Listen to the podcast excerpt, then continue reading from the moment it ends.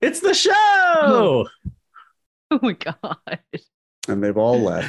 Uh, I think uh, I have the YouTube open and uh, the part where we are not live yet is on now. So there's a slight delay. The part where you had your mouth full is on. This, this is a Uh, I don't podcast. know This if it is goes live streaming. Gentlemen, you can't fight in here. This is the war room. Fine, I can hear you now, Dimitri. Clear and plain and coming through fine. I'm coming through fine too, eh? Good. Then, well, then, as you say, we're both coming through fine. Good. Well, it's good that you're fine, then, and I'm fine. I agree with you. It's great to be fine.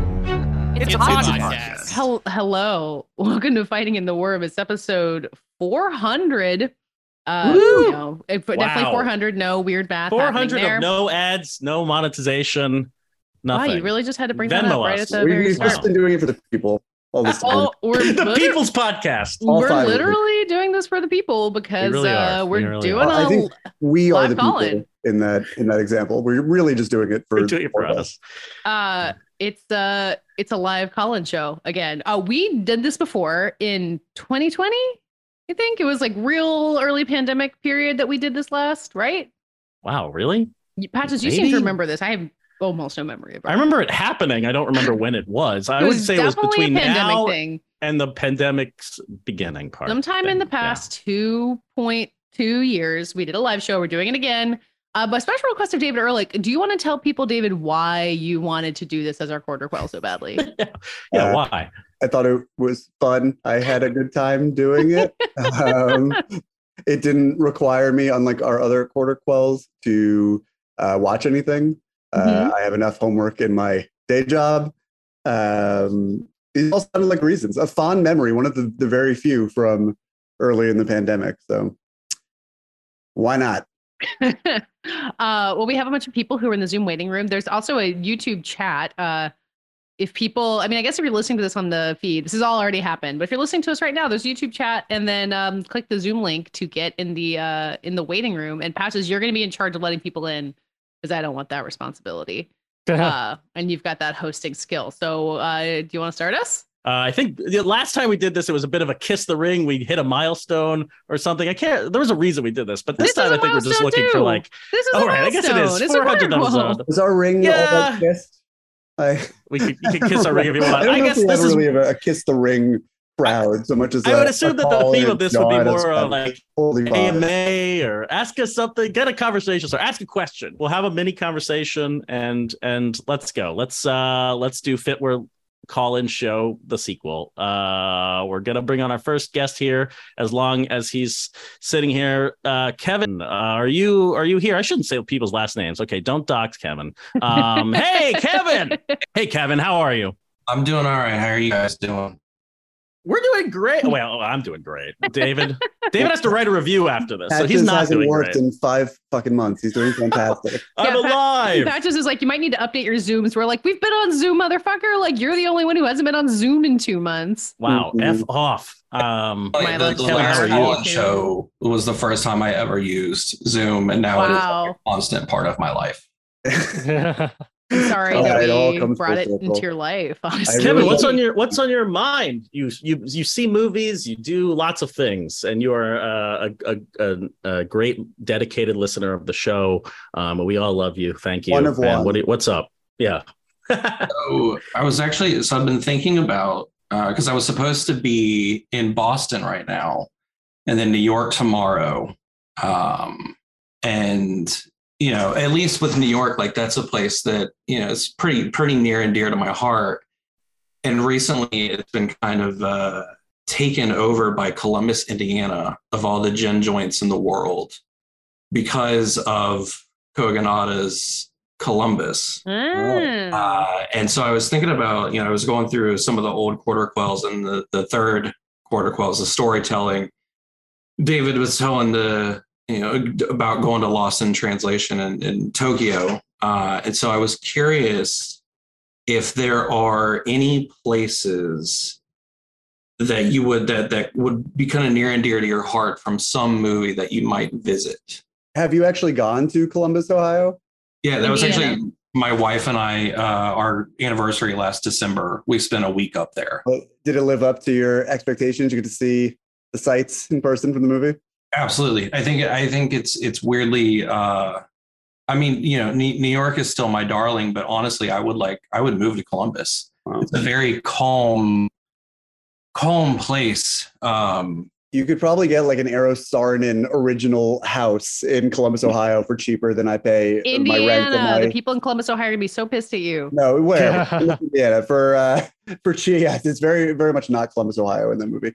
Um, for cheaper than my fourth floor walk up in Brooklyn. So you know, more power to you. I mean, I think New York is op- is like the obvious answer to that question for me, which is like not the fun answer because it lived for so many of us in um in movies before it existed in real life. But wait, I thought of another one because I've been talking to somebody recently about the town of Camden, Maine, which I went to Hmm. when I was in high school, but had recently seen on screen. Does anyone know the movie that is set in Camden, Maine that uh, came out when uh, I was in high school, and most of us Was it Cider House Rules? no, although Yeah.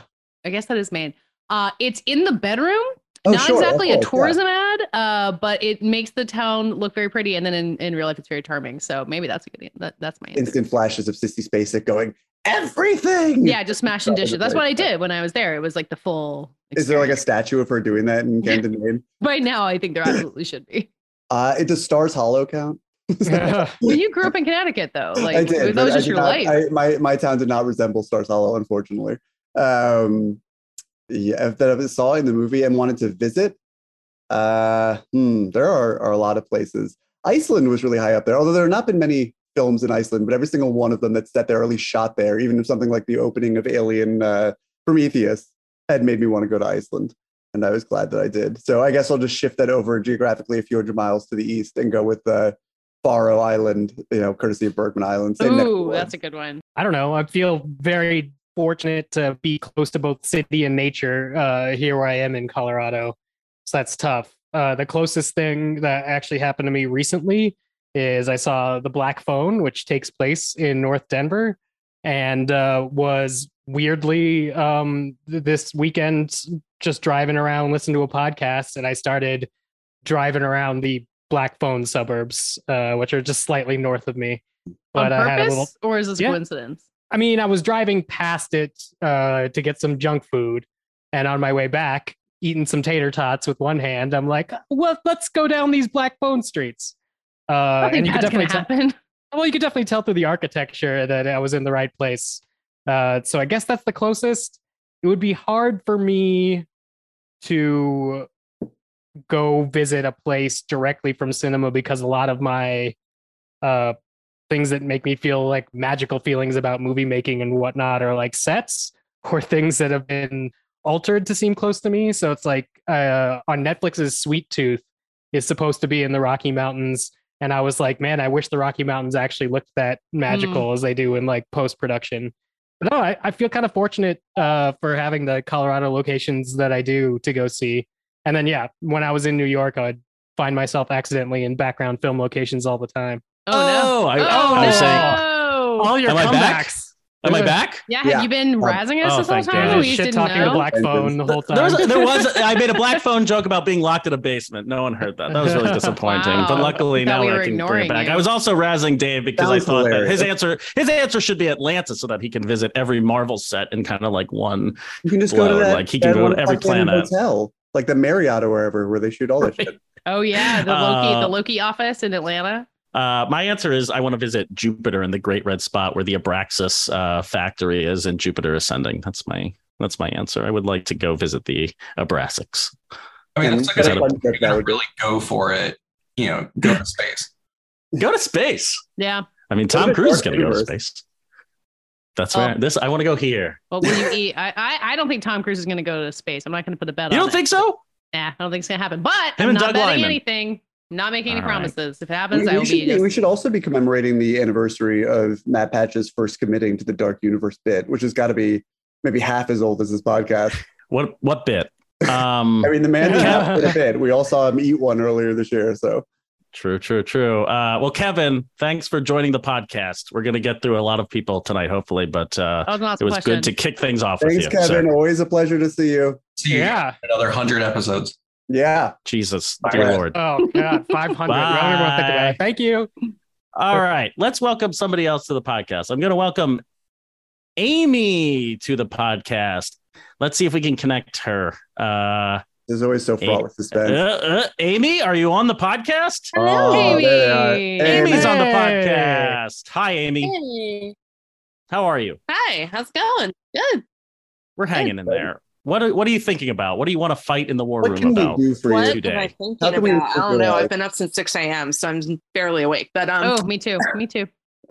Classic. um, I guess what I'm thinking about. I I live in Orlando, so the land of theme parks. So my mind goes to theme parks. So I'm thinking if you had unlimited money to build a theme park based on any movie, what would it be, and what would some of the rides be? Well, Amy, we all work in as, as film critics or culture writers of some kind, so we, we do have unlimited money. Um, That's right. this- That's we right. can really bring this question to the world. Okay, fair enough. Uh, unlimited money for theme parks. I'm counting Um, on Dave to have a really good answer ready for I that. I, ha- I have an immediate answer because Oh, yeah, this would be a, a, a, a, a two pronged win. I think I would want to create an aviator themed um, theme park and, and roller coaster. One, obviously, a lot of the Howard Hughes. You could turn all of his planes into rides. You could drink. You could fill bottles of piss and have Come those and see hand all those of out. Howard Drink Hughes' milk, eat- planes. And Yeah, you can do all that. For And the then- at the end. And then Martin Scorsese movies would have a theme park so that his criticism of the Marvel universe would now be reversed and, I'm not that- sure and that's how that everything would be no, that's not I don't think that's how it works. I actually think Martin Scorsese movies all, or maybe not all, but many of them would lend themselves to fun theme park attractions. I was thinking of like the Shutter Island immersive experience, Mhm. where you could start in a boat with Mark Ruffalo and watch you like slowly challenge your own sanity. Yeah. Even the like after hours tour where they just like spin you through New York City for You don't. They don't let you sleep, and you just. yeah, they don't let you sleep. They keep prodding you awake whenever you try to get home. I Uh, think sports would probably pay for that here. I'm not gonna lie. I mean, it's tough for me because I know that there will be a uh, Universal Monsters uh, theme park coming up. Patches Mhm. for your background. Uh, I think they're building that out in uh, Florida, which would have been a super option, and I would still uh, say is you know a good option. Um, but I would actually like to see something that's a nostalgia itch, but I think you could retheme it if you needed to, which is the Super Mario Brothers movie. Ooh. So you mine, got- they'll probably do it here. yeah you get you go down you go through the uh, rock fossil portal into like the new world which because it was a movie before a whole bunch of digital extensions is basically that one you know street and they could make that street and then they could have a little Koopa T-Rex that pops out of the thing that's hanging in the middle uh, I'd be all for it. We could all walk the dinosaur uh, together uh, with some weird themed drink drinks. Um, oh, I'm wearing a Back to the Future shirt, which is uh, hard to see, Ooh. but I realized it was already a ride. But the fact that that ride doesn't exist R.I.P.. anymore really bums me out. Uh, it has for a long Great time. ride. So, like, bring that back, but then like build the whole like Hill Valley Square. Like back in the old version of Universal, they had like Amity recreated around the Jaws ride. I think you could really like go more immersive with the whole Back to the Future thing. Um, so yeah, that's my less creative answer. I also, do say No no Titanic theme park? Katie, I mean, there morbid? is a Titanic museum in Gatlinburg, which I've actually not been. It's in Pigeon Forge. I've not been to it because it was just expensive and I was with my children. But it's kind of a bummer, man. Yeah, it was I don't know also you a know how bummer that for the people who were on the Titanic with their children. Um, I I do want to say that I just came from the Jordan Peele movie Nope, and there's no after credit scene. But if you do stick around for the end, there is a advertisement for the new Nope theme park ride in Universal Studios, which is opening on Friday, the day the movie opens. I did not. I, I don't Wait, remember really? the last time that happened day and date with a. A film, especially an original property like that, but I, after seeing the movie, no spoilers, would be very curious what that's like. Wait, Wait, does it sound pleasant or no? yeah, it sounds like you're breaking news here. Universal has a Nope ride that's opening on Friday. As far as I know, I mean, I'm either breaking news You or heard it here this first. I'm is actually going to Universal on With- Thursday, so I'll see you Oh. guys I think it's the one in. LA. Amy says, "Yup to Nope ride." Universal Nope right. I don't know. We'll get to the bottom of this. Well, Nope, if I were to the, the Nope Studio Tour moment at the Universal Studios Hollywood. I guess it's not Oh, okay. ride, Oh, That's. I mean, They're Disney does that with every new movie. but it's the, Yeah. the- They have a the- that they change over into different things, so that could be what it is. They're probably putting Right, different right. things in there. so yeah. Steven Yeun's character, uh, his, his like Wild West set that he has in the movie is going to be a set you can visit on this. video. Oh, Wow. okay. I mean, Wow. cool. I was about to say they can't build a ride that fast. They're good. They're Well, Did I thought that they would they would put it in for the tornado, the Twister one, because they have that wind tunnel inside. So Oh, if you just cleared it and made it, you could make a hey, nope right that out has of that. become the Jimmy Fallon ride. So Oh, is that what that is? What? race to New York, yeah. Hey, Oh, I my kinda like it. You have the um the ragtime gals perform before, so it's nice to cool off in there. And Amy bringing the controversial. I'm- I'm takes glad you could cool off Pro in there. Jimmy Fallon. I I'm one of the few people that's pro that ride. So I'm There's I'm an Jimmy. Fallon ride? Amy, Amy, before you go, what is your answer to this question? If you Oh, had yeah. unlimited money, Oh, um, well, I mean, definitely Marvel stuff in Florida. That's not at Universal because I don't talk about that. Um, uh, that's a dark place. land. That's the dark place. universe. Um, but um, uh, it's actually more of a TV show. I'd love to see some Doctor Who stuff, like a nice Ooh, Doctor Who, That uh, could be fun. you know, dark ride. You know, you get into a TARDIS and sign me up for that. Didn't they used to have a Bill and Ted ride? Uh, and then they should have converted that. Just kept the phone booth. Universal Anyway, had a lot of stuff. They did have a lot of stuff. got rid of. they did. that's Uh, um that's a whole nother podcast. Amy, Amy, thank you for joining the show Yes, today. We you really doing this. appreciate and it. Amy, thanks for all your some new texts to little people. bold men. I recognize your yes. name from so uh, keep them coming. I appreciate Whenever it. my friends Excellent. don't reply quick enough, I'm like, I need to send something to You know who you can text about that's Oscar what I'm there nonsense. We're there. awesome. Thank you, Amy. Thanks, Amy. Bye. All right. Unfortunately, I've been badgered um, off call. We'll- when we'll- you say bye, we- you have to you have to let them out of the room. Yeah, No, but I- no, I do? free. No, Amy Oh, can leave on her own Oh, volition. okay. I'm a friend. Amy is an, an independent person here. Um, oh, I thought you I uh, thought you were booting people. My bad. Oh no, we're Yeah, uh, we're being forced. Unfortunately, we have a inviting short someone. list of people we shouldn't be uh, adding to the Oh, call, no. but um, I saw- yeah, I've been badgered. I've been badgered offline to I to saw add this someone. man in the flesh not three hours ago. Uh, He told me he you were complaining. Uh, Jordan when I asked him to Hoffman of. in.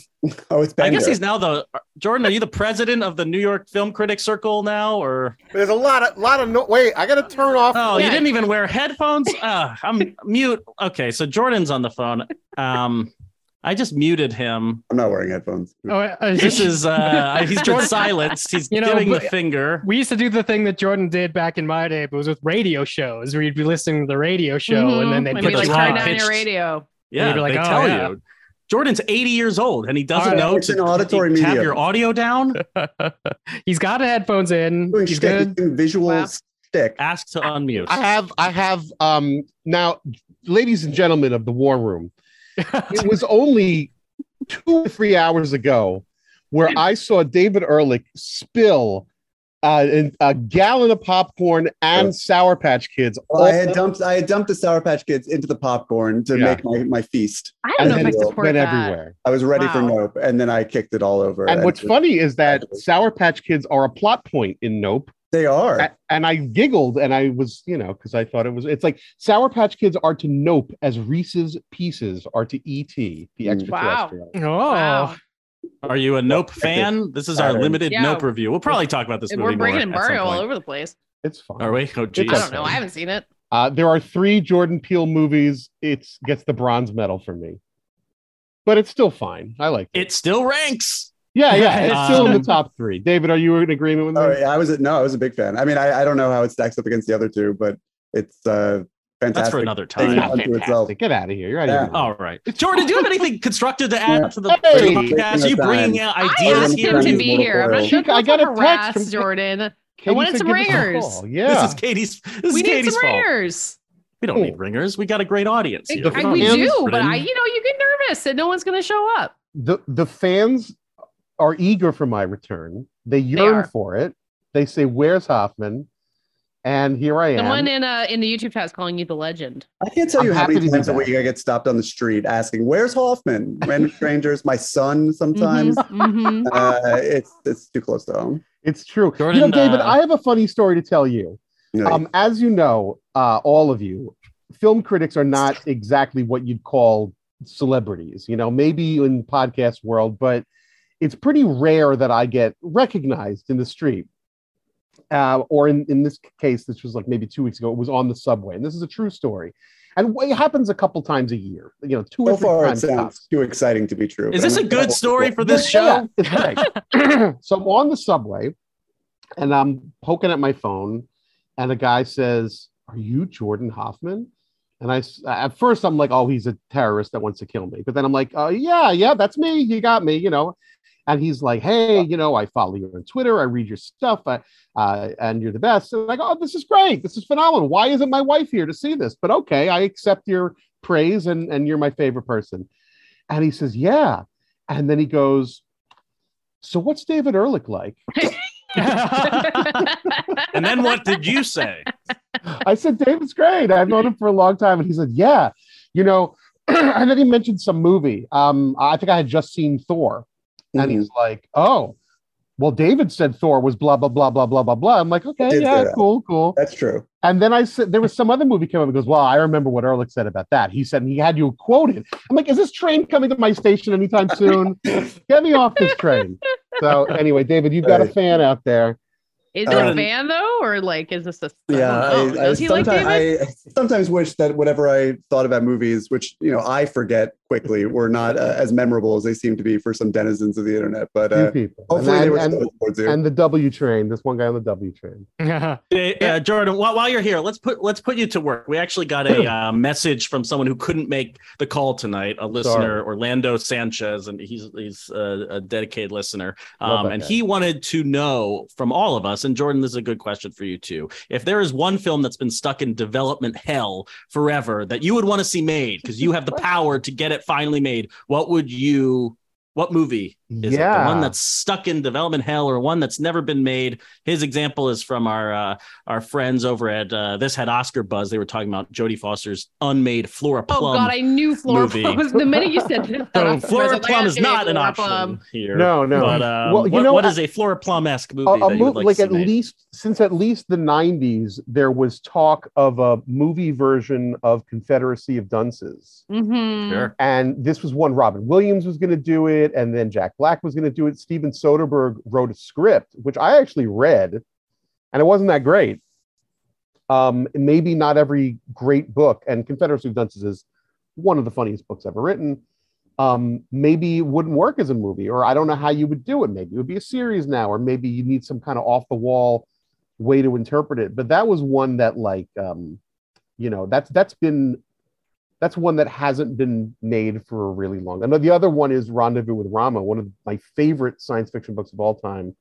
Arthur C. Clarke, that um, what's his name? Um, David Fincher was going to do for a long time, and I believe Morgan Freeman Morgan Freeman. has Yeah, the Morgan rights Freeman. to it.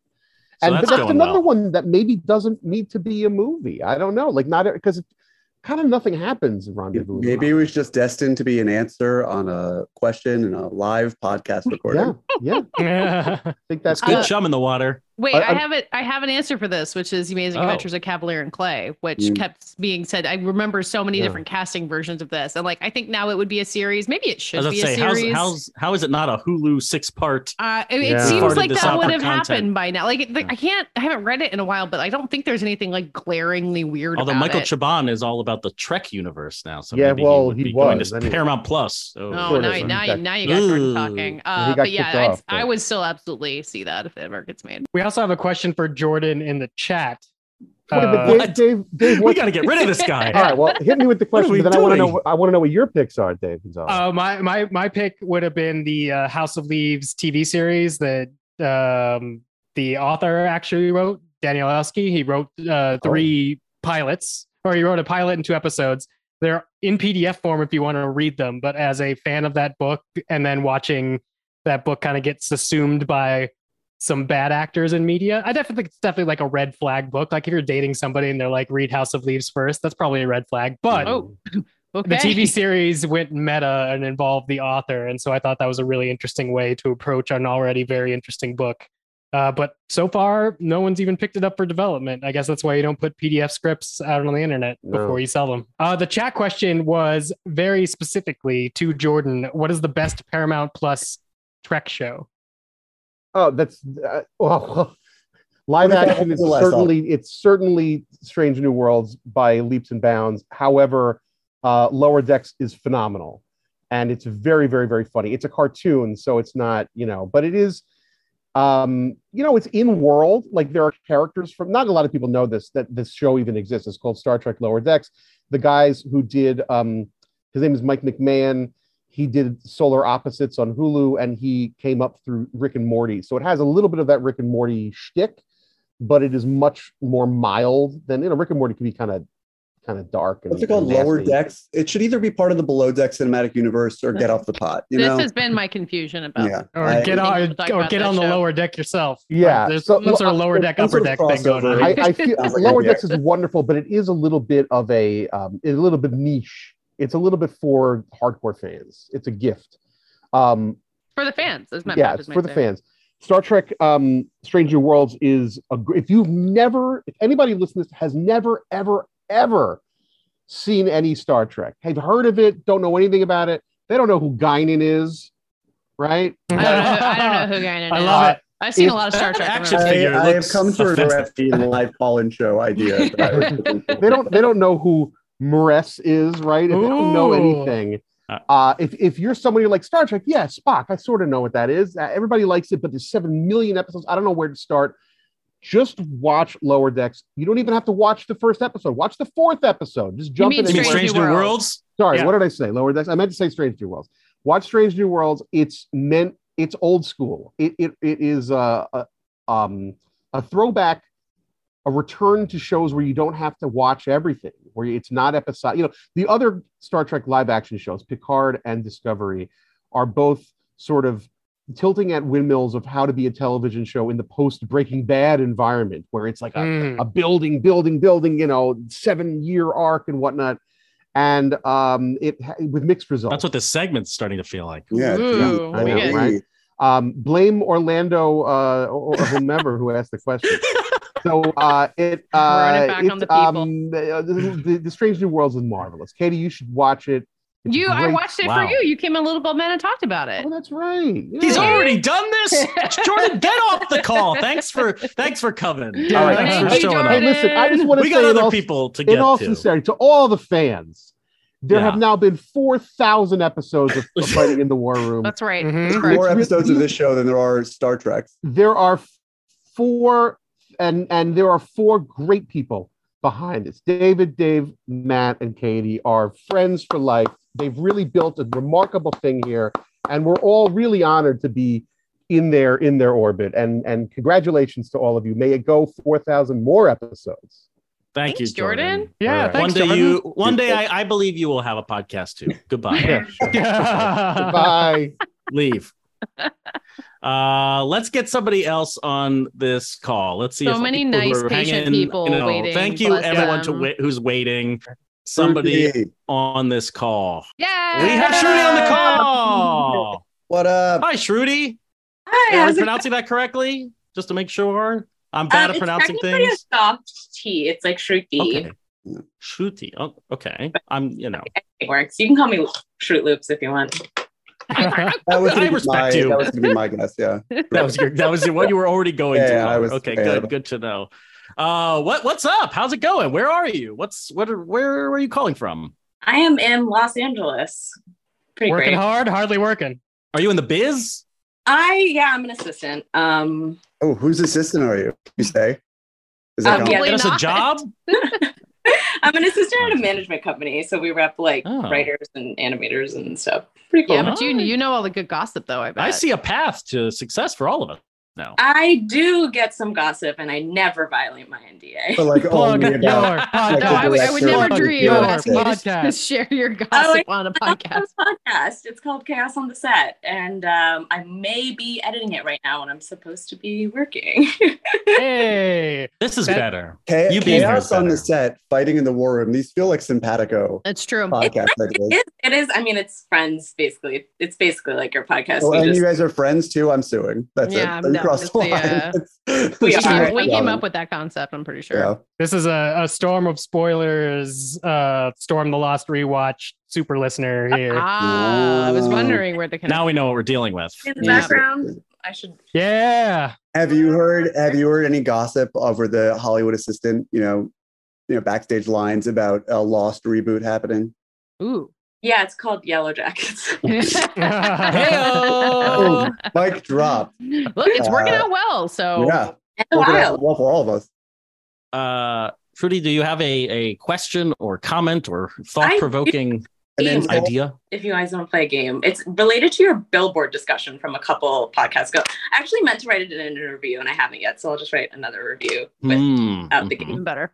Uh, but I thought it was funny when you all talking about like how they just put billboards near execs' houses to make them feel good about their stuff because from the ride from our house to the theater we always go to, we drive back by Burbank's lot. Um, sorry, Warner Brothers lot in Burbank. And when you turn the corner, there's like two huge like places where there's always a Warner Brothers poster. So before we turn the corner, I always make my friends guess like, what do you think is going to be the poster that they're advertising? And so I pose the question to y'all if y'all want to play along. What is currently What is Warner? I mean, Is this Warner Brothers and HBO titles like across all of Warner Media? I- yeah. okay. I mean, What I- are they I- promoting now? is it not Is that House the of, question? House I of was the gonna guess Dragon? House of the Dragon. House of the. Dragon? No, or DC Super Pets? No, my That's a movie. Uh, it's it's just a picture of the Warner Brothers logo pooping on Zack Snyder's head. That's tomorrow. They need some time to get that uh get that in order. I've photoshopped that. I've had that Photoshop for years. Can't take them that long. Mm, I mean, I kind of hope it's DC Super Pets. That feels like a better use of billboard space than House of the Dragon. I can't even Yeah, think I'm of the last Warner Brothers movie to open. There's I'm, two. I'm still Oh, guessing. House of Oh, the Dragon. there's two. Oh, there's two. Mm. Yeah, I think it, it has to be House of the Dragon. It's just the text of the deadline story about how Dune 2 started shooting. Um, the other one is Black Adam. Mm. Oh, no. Oh. Oh, wait, they're way ahead of the Wait, so was House of the Dragon was one of them? No, I'm sorry, No. Ted. Last, the, the most recent one was Elvis, and I would have never guessed it makes sense. Oh, yeah. Oh God, how did I forget that rhinestone Warner Brothers logo so quickly? Until I was driving by and I almost crashed my car because I was like, "What the fuck? It's Elvis!" I was really hoping I was going to get one of those. You know, when they make uh, movie reviews into like full, like big posters that they put in the lobbies of movie theaters. Um, I was hoping I was going to get one of those for Elvis from Warner Brothers, but apparently they didn't have enough space. It only poster. convinced me to go see it, not Warner Brothers execs, I guess. Katie, Um, are you uh, excited about um, Black Adam? They changed Uh, their post play again. Is The Rock in Black Adam? Sounds like their advertising Yes, is working okay. so far. I don't live near the Burbank lot, so I'm not seeing anything. Wait, does The for it. Rock live near the Burbank lot? Is are they just doing this for him so he can know he's, He's being- actually standing in front of the billboard at all times, He, he uh, is the promoting. billboard. he's Yeah. holding it up. He's holding it up. He's so strong. He's very strong. Uh, Shruti, are you excited for Black Adam? No, I usually go to the bathroom when that trailer comes on. wow, that's real That hard. Trailer. That Even if you don't have to go to the bathroom. You're just like, I'm gonna go. Just in case. I'll make something work. I usually like to see all of the trailers, but when you have AMC A list, you like see the same trailers over and over again. So now when you like, okay, Yeah. Black Adam, it's time to go to the bathroom. It's kind of the because you don't want to miss Nicole. Mm. Oh God, no. No, no, no, no. I I'm honestly kidding. didn't know there was a trailer out for Black Adam. That's that's, That's where I good. am That's on a good sign. So, It's working. Uh, I'm not the. the I mean, I am not the target audience for Black Adam. I'm okay. What are you with talking about? You love Pierce Brosnan with a big Poirot mustache. Oh, Oh that's my god, true. it really. I It mean, does like feel The like the closest thing to the Dark Universe Reborn. That was going to be my pick for the movie I wanted to see made that hasn't been made yet. I need to see the actual Dark Universe team up Prodigium movie. Uh, I guess Black Adam thought. is my second pick. Um, Shruti, thanks for joining the, the Yes, podcast. Get back to Thank work. you. have your Yeah, own go on your podcast that you need to yeah. put out. No, you take as you long as you want to edit that. It could come out when it's done. I feel you. All right, right, we do we- have a uh, a waiting room here. we, we also we also have uh, one question from the chat. We could maybe do really quickly. Uh, favorite Okay. Pluto TV channel. Mine is the one that shows Star Trek Next Generation over and over again. Oh wow. Um, this is complicated. They're about to add an all Jeopardy channel, so this is oh going to yeah, be a real game heard about that changer. Yeah. Um, but lately for me, it's been well, I always turn to the American Gladiators channel uh, if I'm truly without programming. Um, but I, I will I will watch whatever their selected favorite movie of the of the day is. Like they do a featured. They have a they do a featured different channel movie every bar. day. Well, they have like 18 movie channels, so they do a featured one, and I'm like, I will I'm commit to this. Mad at Pluto TV because the other day I searched uh, on the internet for Iron Monkey uh, because for reasons I just always want to watch Iron Monkey. and uh, they took me to Pluto TV, and the movie was in Spanish with no English options. Um, and uh, so that was wasn't advertised. I love the Lupin the Third channel. That's my go-to channel on Pluto. Wow. Uh, all I can think of is a Legends of the Hidden Temple channel, which I couldn't find last time I uh, tried to watch it, so it might not exist anymore. I have a bad answer. I gotta get back on my Pluto TV. Paramount Plus has you covered as well. We've been Oh, watching a lot of Legend of the Hidden Temple with my child, and Good and to know. um, do they make? um, uh, Maybe we already talked about this You on the podcast. There need to be In the game shrine of the for young kids. Monkey. It's Yeah, well, that's what, tough. that's what Floor is Lava's for.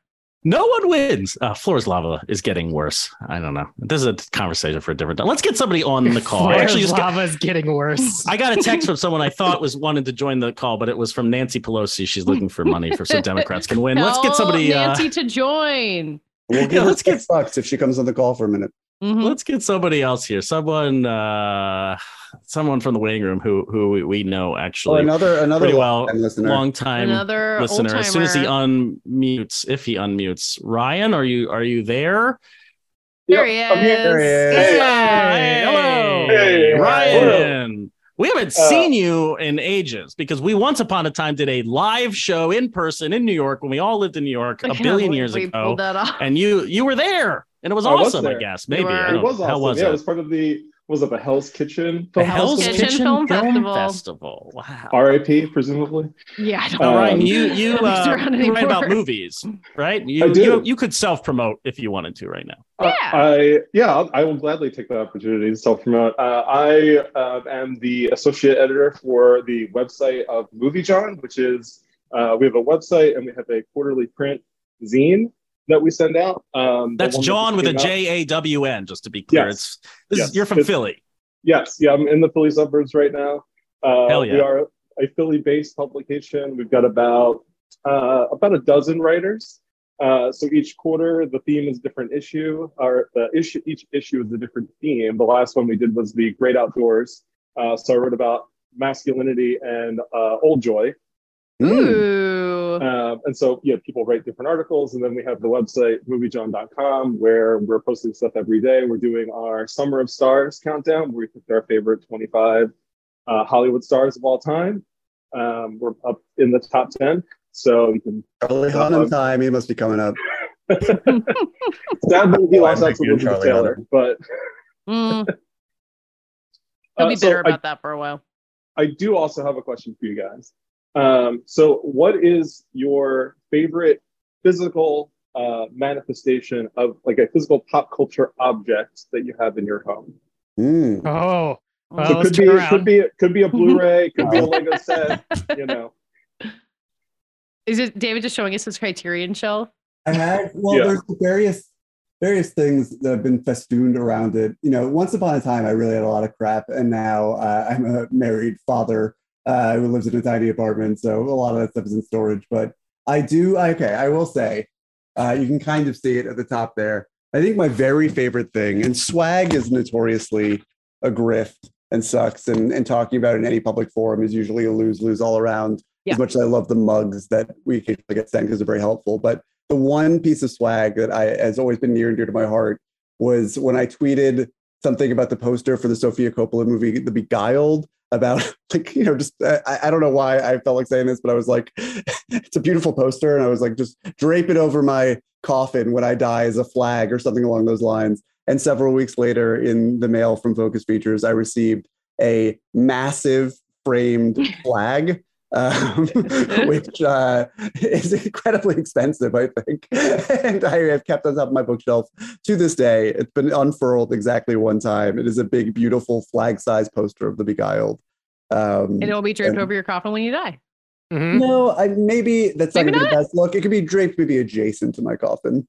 Um, but that's that's got to be my pick.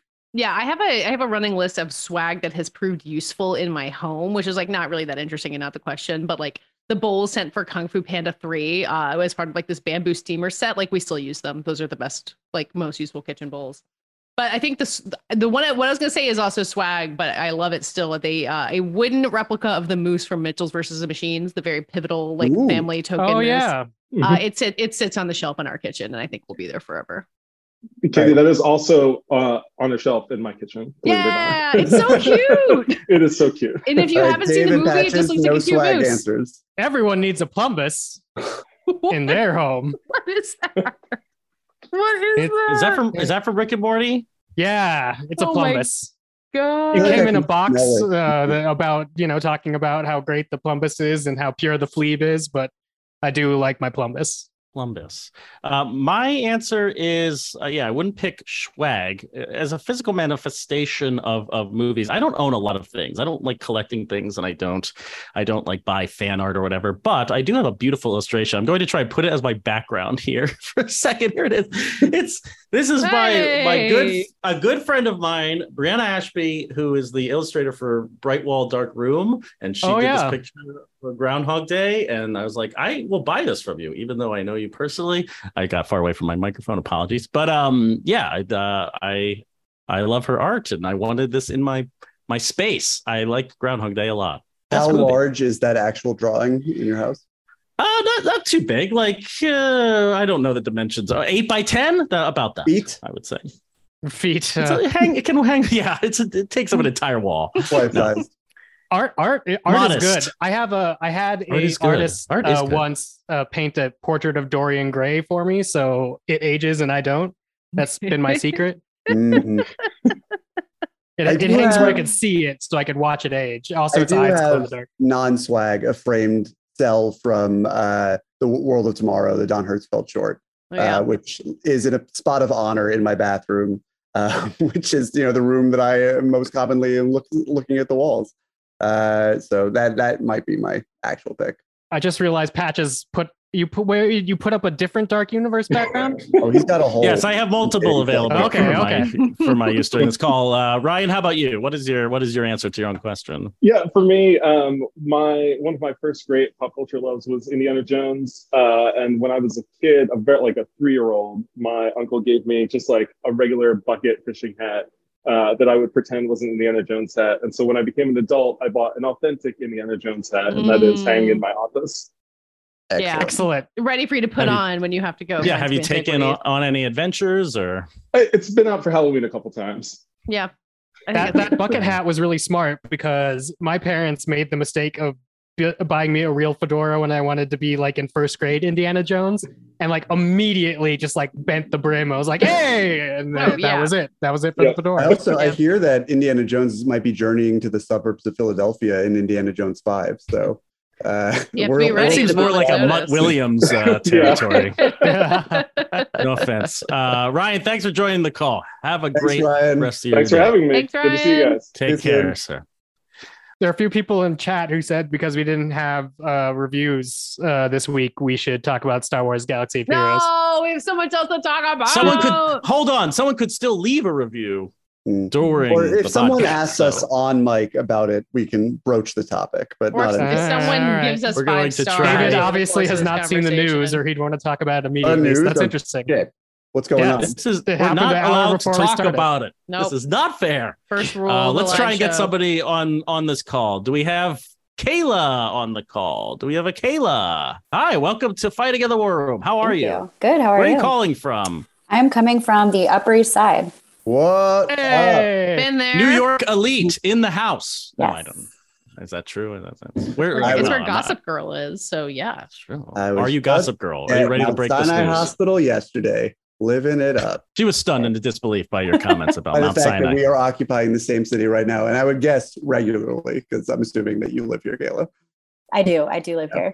And what do you do in New York? I work for a. I work for a nonprofit. I work for Big Brothers Big Sisters. Well, it's amazing. So you Yeah, that's Excellent Much more productive than us. As opposed to Yeah. us. We should Yeah. be calling into like the Big Brothers Big Sisters podcast tonight, not the other way around. Yeah. That would be helpful. Yeah. no, Uh, um, I used to work for the New York Public Library actually for the past five years. I'm a, I'm a big Wow. reader.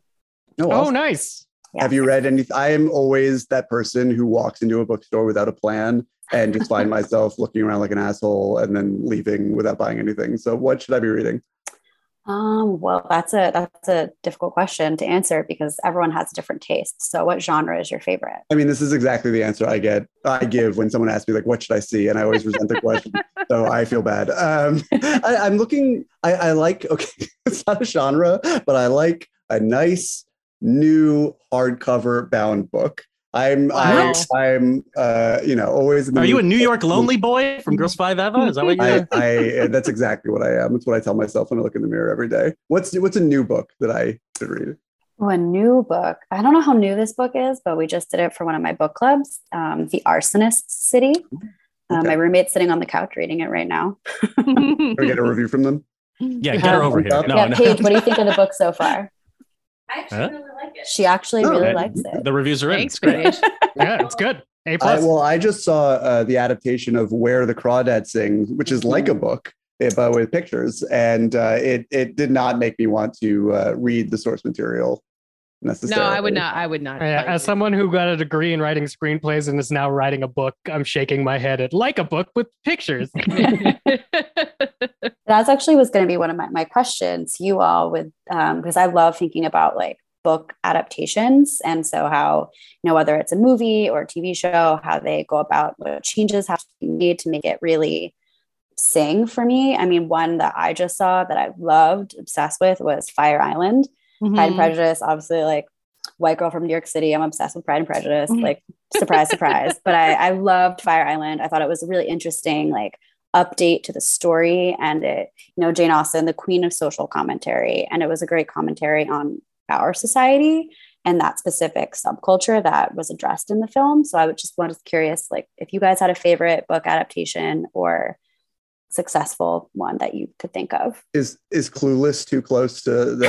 i mean that's also excellent Clueless- the Clueless Clueless has been on my mind lately, and uh, yeah, Jane Austen is a pretty good starting place. Although some people may disagree who have recently watched Persuasion on Netflix, which I saw half of and thought was delightful. But what do I? Ooh, hot take. Hmm. I don't know if there's one that sticks out. I'm trying to think about the last time uh, that I like read a book and was like finishing it in the seat for the adaptation was it was a movie called The Little Stranger uh that had Domhnall Gleeson being haunted by uh ghostly presence Oh, yes. This rings a bell.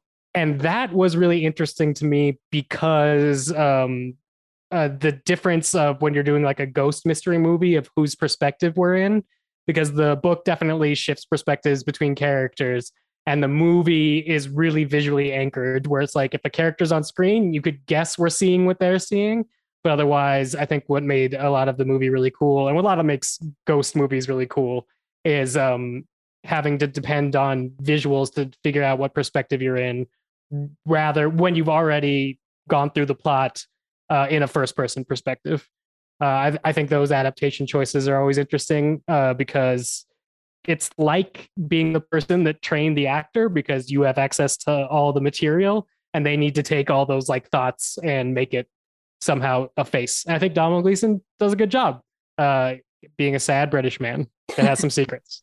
I'm literally Dave, looking ma- through you- my book of my list of books I read last year because I'm just like, what have I read? What have I read? Like What- I'm like that's I read Rebecca recently, but that movie, like the new movie version, was terrible. The old one is good. Um, but I was thinking about the Lost Daughter again. That's like recency Mm. bias, but like God, that yeah. movie Mm. made me feel exactly the way that the book did, where I was like, But- I feel I like this, but I don't get it, and I don't know that the point is for me to get it, and I felt perplexed in the exact same way and intrigued, and like I was kind of amazed by how I captured that feeling. Especially interesting when somebody adapts a novel that was written in the first person because it's just it's another Hmm. player to to sort of interpolate and uh, a lot of challenges and opportunities. And I thought what Maggie Gyllenhaal did to find the voice of that character to sort of get you in their head from the outside was really brilliant. And it's also if you read that novel, um, the you, or even if you it's like a hundred pages, you can read very quickly. But the uh, slight change that she made, literally just the wording of the last few sentences of the book, radically changes the tenor of the movie in a way that I found fascinating and sort of speaks to the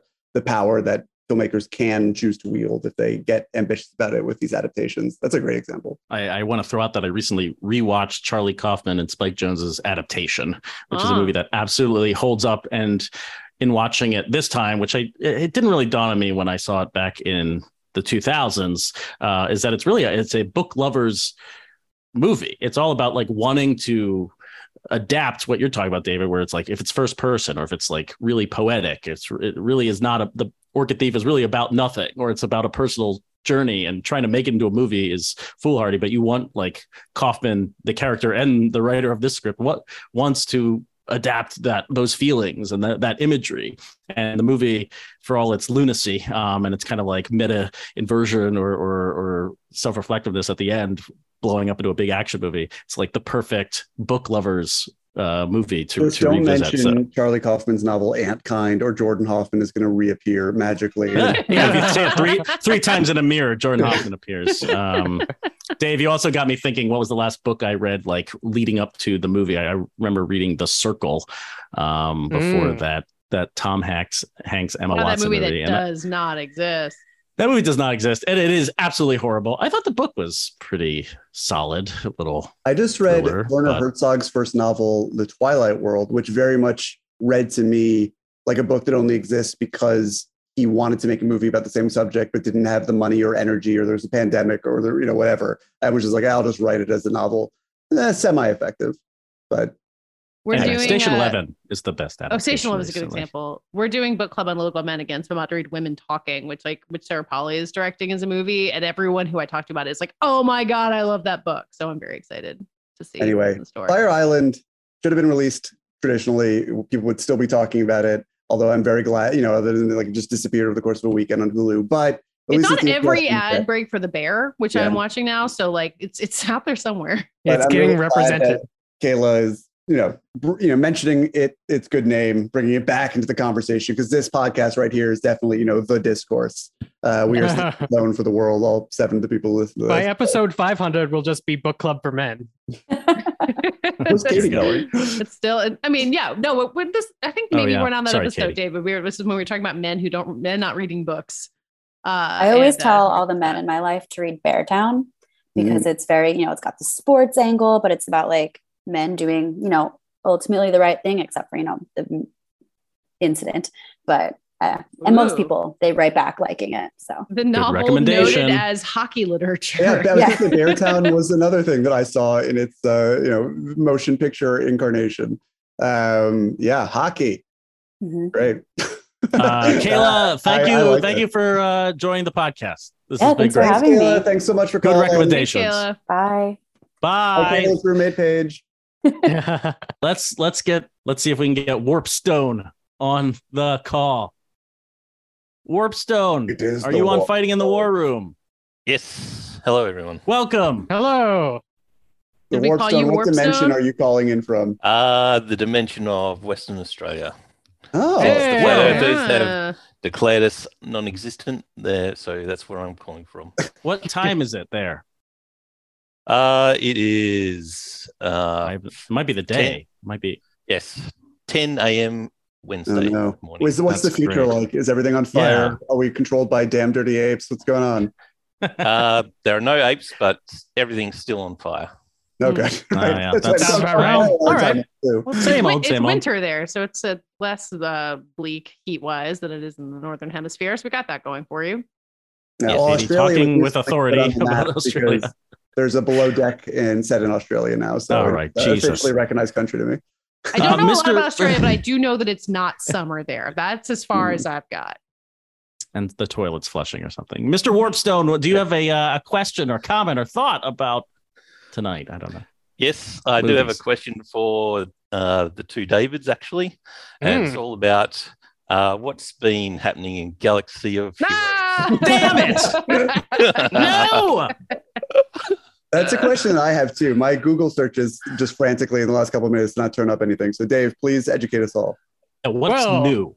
Ladies and gentlemen, after a disappointing uh, road ahead state of the galaxy uh, a couple of months ago, they basically told us nothing except adding this thing called Datacrons, which, Which is I still don't another. understand. It's a mineable boost that you could apply to certain teams, but after three months, that boost expires. So it's basically a way to spend money on uh, things you can't keep. Oh, that's what I've always wanted. Yeah, that's what Star Wars Galaxy of Heroes wants you to do. So everybody has been mad for the month since Datacrons have come out. It has uh, destroyed the player versus player basis because if you have a GL Kenobi uh, all at Relic 7 team with a Datacron, then you basically aren't getting through it. Um, so people have been mad, uh, but they haven't rolled back Datacrons. What they have done is announced a new character. It's going to be Black Krrsantan, the Black Wookiee from Book of Boba Fett. And with him comes a new tag called Hutt Clan because the next GL is a unopposed Jabba the Hutt. Oh, Jabba hasn't been in the game. That's a good point. Good God. So I know we're gonna have to relic up our Cad Bane. I know we're gonna have to relic up our Boba Fett. I believe the Outrider is the first uh, seven star ship that you're gonna need for GL Jabba. But GL Jabba's coming, and unlike all the other GLs, which have had a light and dark side component, it is just Jabba. He's gonna be a solo GL with uh, Now- no particular counter. Now, Warpstone, are you uh, just asking for the for the good of the discourse, or are you also a on the holotables? Um, I don't actually play, but always find your chats fascinating. That's and I all right. just need, and since there's su- you're stacked against such a um, large uh, audience, not to uh, let you talk about it, I decided to use this opportunity. I really wow, that that. is way Yes, more thank you. generous than you needed to be.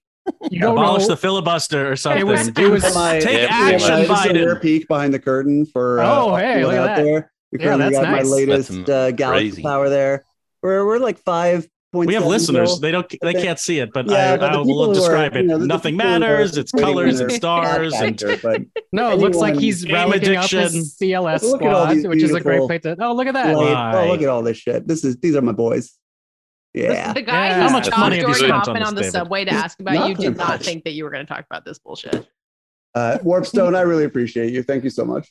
Yes, uh, Warpstone. What does it feel like to be the worst listener uh, Hey, of, hey. of the Hey show? now. No, Um, I'm- just have to we say that. I, I gladly take that, and um, I've always enjoyed Dave, Dave Seventy's uh, comments and his Oh. other podcasts. So, All right, Thank you, Warpstone. generosity, and thanks for sticking Thank around you. on the storm side too. I mean, it's been it's been great. you're welcome. have a good everyone. one. We'll see you tomorrow Have a good tomorrow. Yeah. when we get there. Yeah, see, see when you catch up. Bye. All right. I think Katie. Uh, Someone in the chat says it's nice to hear Dave and David discuss something they're passionate about, which I take as a as a slight, but I like it. Ka- Oh, Katie hey. must have texted one of our our pals who were going to shepherd in here and then shepherd out because what he's This is not driving fair. I'm in the car. fair. What's up? the gold the gold derbies. Chris Rosen Oh, driving I do not, in I a do car. not endorse this. This I is feel not like I'm home. Yeah, what's up? Coming progress. home from Nope. This is ridiculous. What are you jamming to? Are you listening Nothing, to? you guys. uh, I was listening to no, I was listening to you guys. I was listening to David do SpawnCon for Oh. Lost Daughter. Still love Hell that yeah. the checks are coming in. That fucking rules. Someone's Way to got to send my kid to daycare. David, how much time do you have? You're talking about this Star Wars fucking game. Holy cow!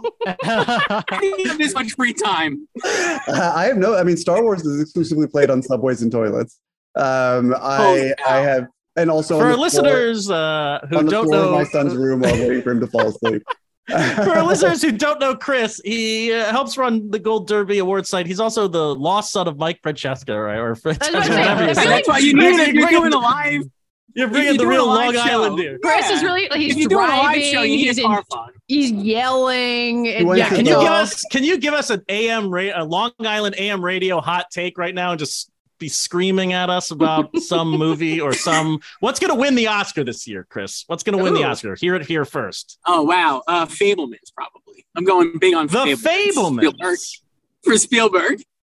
I think that that sounds like the smart money. I'm just gonna Yeah. uh I'm gonna throw out Killers of the Flower Moon and we're just gonna fight to the death. Is that coming It. out this year? I hope Yeah, so. they're aiming for it.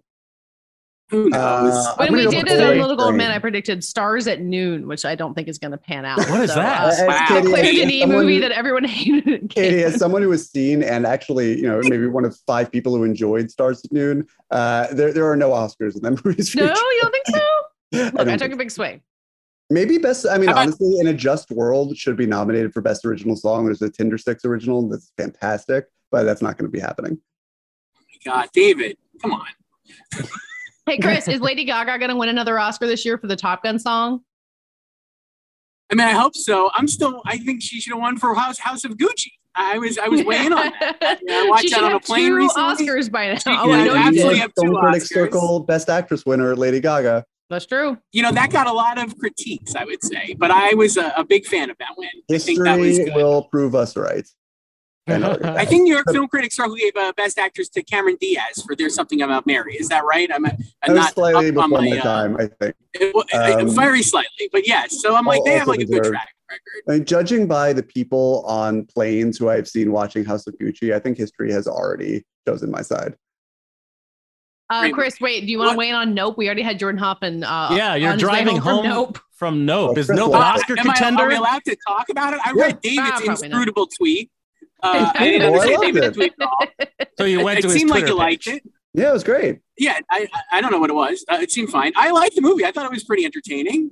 I don't think it's as good as Get Out or Us. I think Us is like his peak, the pinnacle of filmmaking. Such a great Wow. movie. Wow, you like us And, better uh, than Get Out. Huh. I think Us is get better than Get Out. I definitely think Us is better than Get Out, and this is probably slightly worse than Get Out. But Original I really liked screenplay contender? Nope. No, I don't think so. Nope, I would say. You're saying no. Oh. You're going Nope nope, to on nope. that. Oh, okay. Nope to Ah. nope. I'll tell you what I really Special loved. I, I loved uh, I loved the Michael Abels uh, score. Immediately went to try to sign on Spotify, but it's not out. Oh, yeah. It rules. Uh, like f- Um, fucking fake Aaron Copland shit. It was so good. Ooh. Uh, big fan. We will not. I will I, not thought Daniel Kaluuya was great. Yeah. David, you, you I don't know if you talked about this, but since you saw it, going into it, I expected Keke Palmer to be a much bigger factor in the movie than she actually is.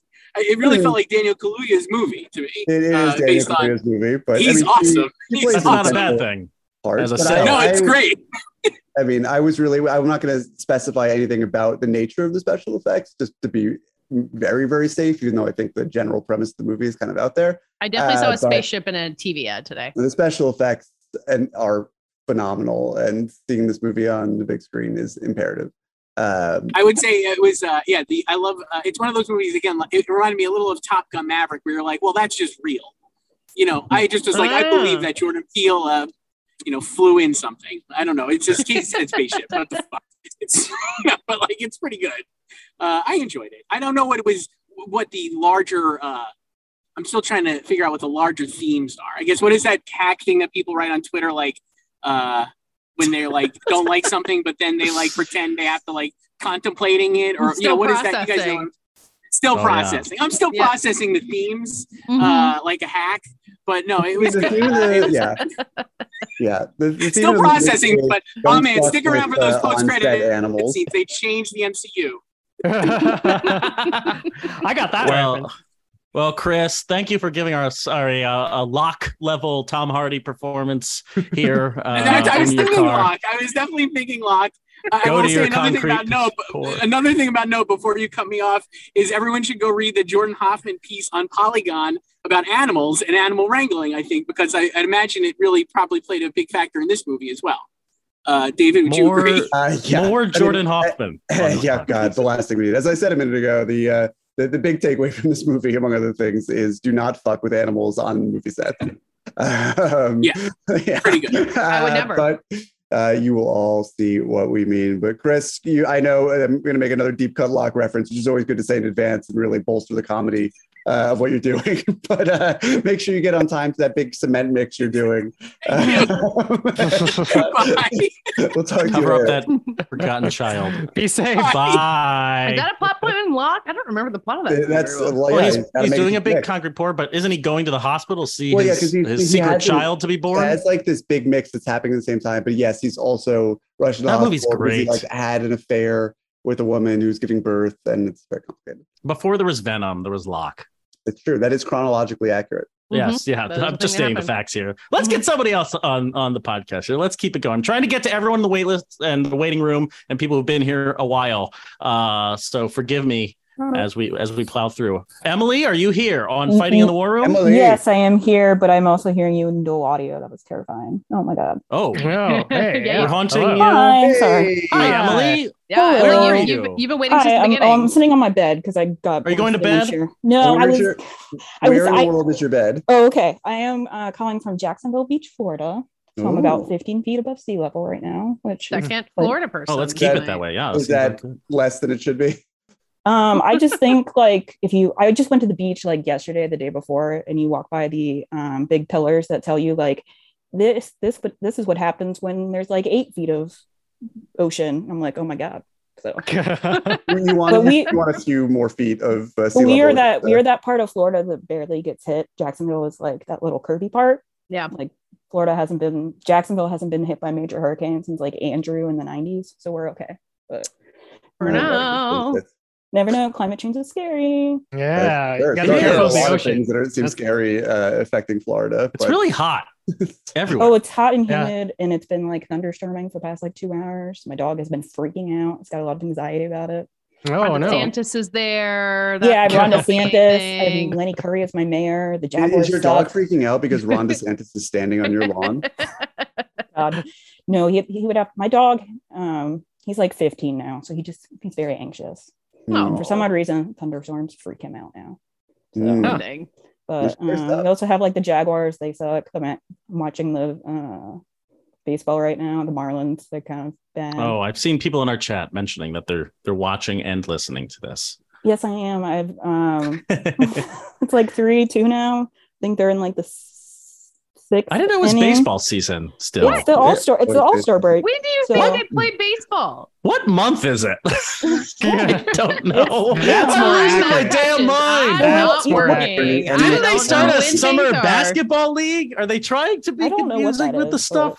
I don't Yeah, know. no, but we're not- Emily, yeah. Yeah, but we are in the All Star break. I will say that. So, um, my question for y'all was um about. It's kind of like a therapy question, but I wanted to, um, but like what y'all learned from yourself or about yourself or about your like family during the pandemic. I know that's not like a learning opportunity for the scary pandemic that we focused on, but I was like thinking about it recently about like how I appreciated like my own family more, That's great. just like Mhm. people. I was like thinking, you know, as much as it was all bad, I was like I had a lot of appreciation for just like people existing. So I want to know Mm. what y'all What's the harm of, of finding the silver? I mean, you know, there's a way of finding the silver lining and finding, uh, you know, bright spots uh, without making light of the cost of achieving them. I think it's a totally valid question.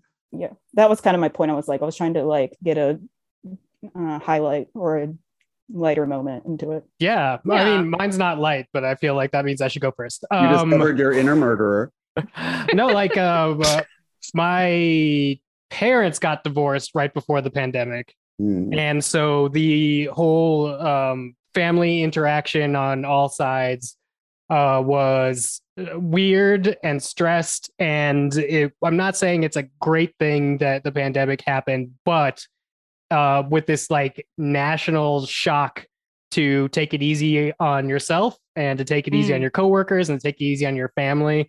I think we all found uh, the new way to communicate each other in a much healthier way than we would have if we were just trying to like squeeze it in with something else. Like I got to take this trip, but I got to do this thing for work, and I got to you know figure out how to talk to my mom again.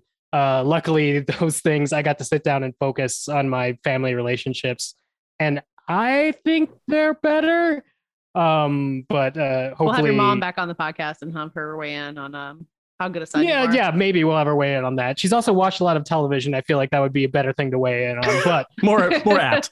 yeah, yeah. But I do. I am very thankful um, because a lot of times when gigantic family changes happen, be it like disease or divorce or an injury, you don't get the time to stop and make it all about that. And I was Mhm. able to make that time for myself, uh, both internally and in my dis- uh, discussions with my family. So I'm I'm going to be thankful for that, even uh, after these guys get better answers.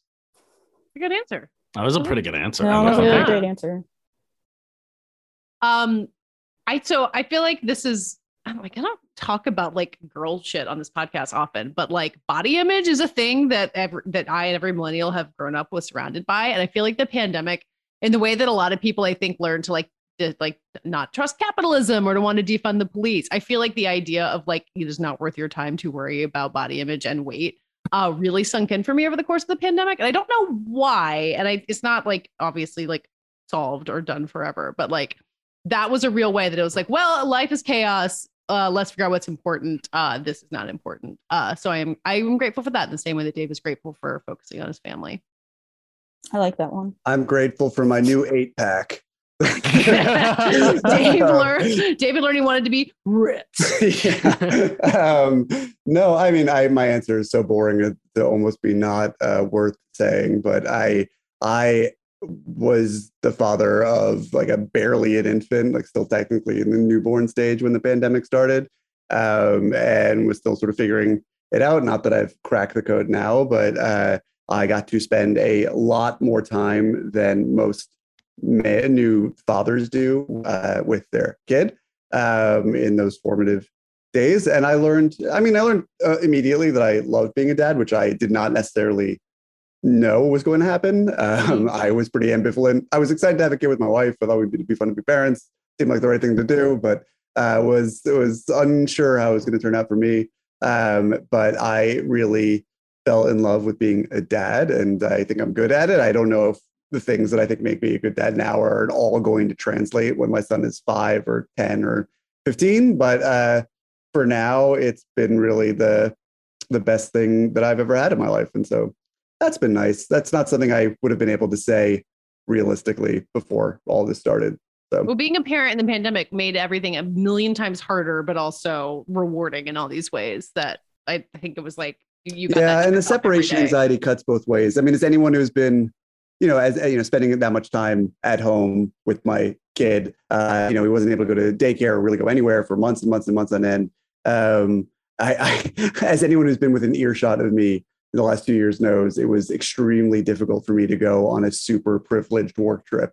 Um, like to the point where I was in therapy for months in advance of just to leave my kid for 13 days, 12 days, uh, and it ended up being every bit as hard as I thought it would be. And in the grand scheme of things, it seems like such a non-issue. And there are parents historically and you know today for sure who have to leave their children for far, far, far longer than that. And I truly do not know how they do it, and it makes my heart hurt to think about it. But uh, yeah, so that that whole pandemic thing did sort of cut both ways in terms of uh, closeness to your kids. But uh, yeah, that's what I learned. And Patches learned that he hates his children being a father. Uh, well, I mean, that's not wrong. Um, uh, I was gonna say uh, everything that you said is true for me as well. Like when I had a two-year-old at home, and um, the, the the intensity of that situation, and and someone who can't do anything for themselves but needs everything uh, and needs constant entertainment and stimulation. Um, so that was really hard. But it's like just being at home, trapped with the same people who I love, but also you you do become infuriated. You do become like the pressure of the situation is so hard, and I think it's really challenging. It's like the Babadook, um, but but life, which is like you're going to test me in every possible way, and life is testing me in every possible way. And not to be like callous or dark, but I think what the uh, the pandemic taught me is less about like family more uh, being level-headed and trying to like self-care and be an individual when you could be giving yourself over to to everyone. The only way to help people to either be a good member of your family to be a good parent um, is to self-care first. And it You seems put your oxygen kind of mask on first. it seems kind of selfish but yeah i mean it's like i i what Does eating a shoe fall under self-care? Mm-hmm. Uh, it eventually did uh, under the my divorce papers. Um, it- yeah, I mean, I just think I took like when I took a walk pre-pandemic, I just did. I maybe I did that, but like I needed to take a walk every so often by myself and like care about myself and and really figure out what the relationships to everybody in my family were going to be as like extensions of me and my life. Um, and again, it can sound very selfish, but I think people need to remember. Yeah, Katie, the the metaphor of like putting your mask on first. It does.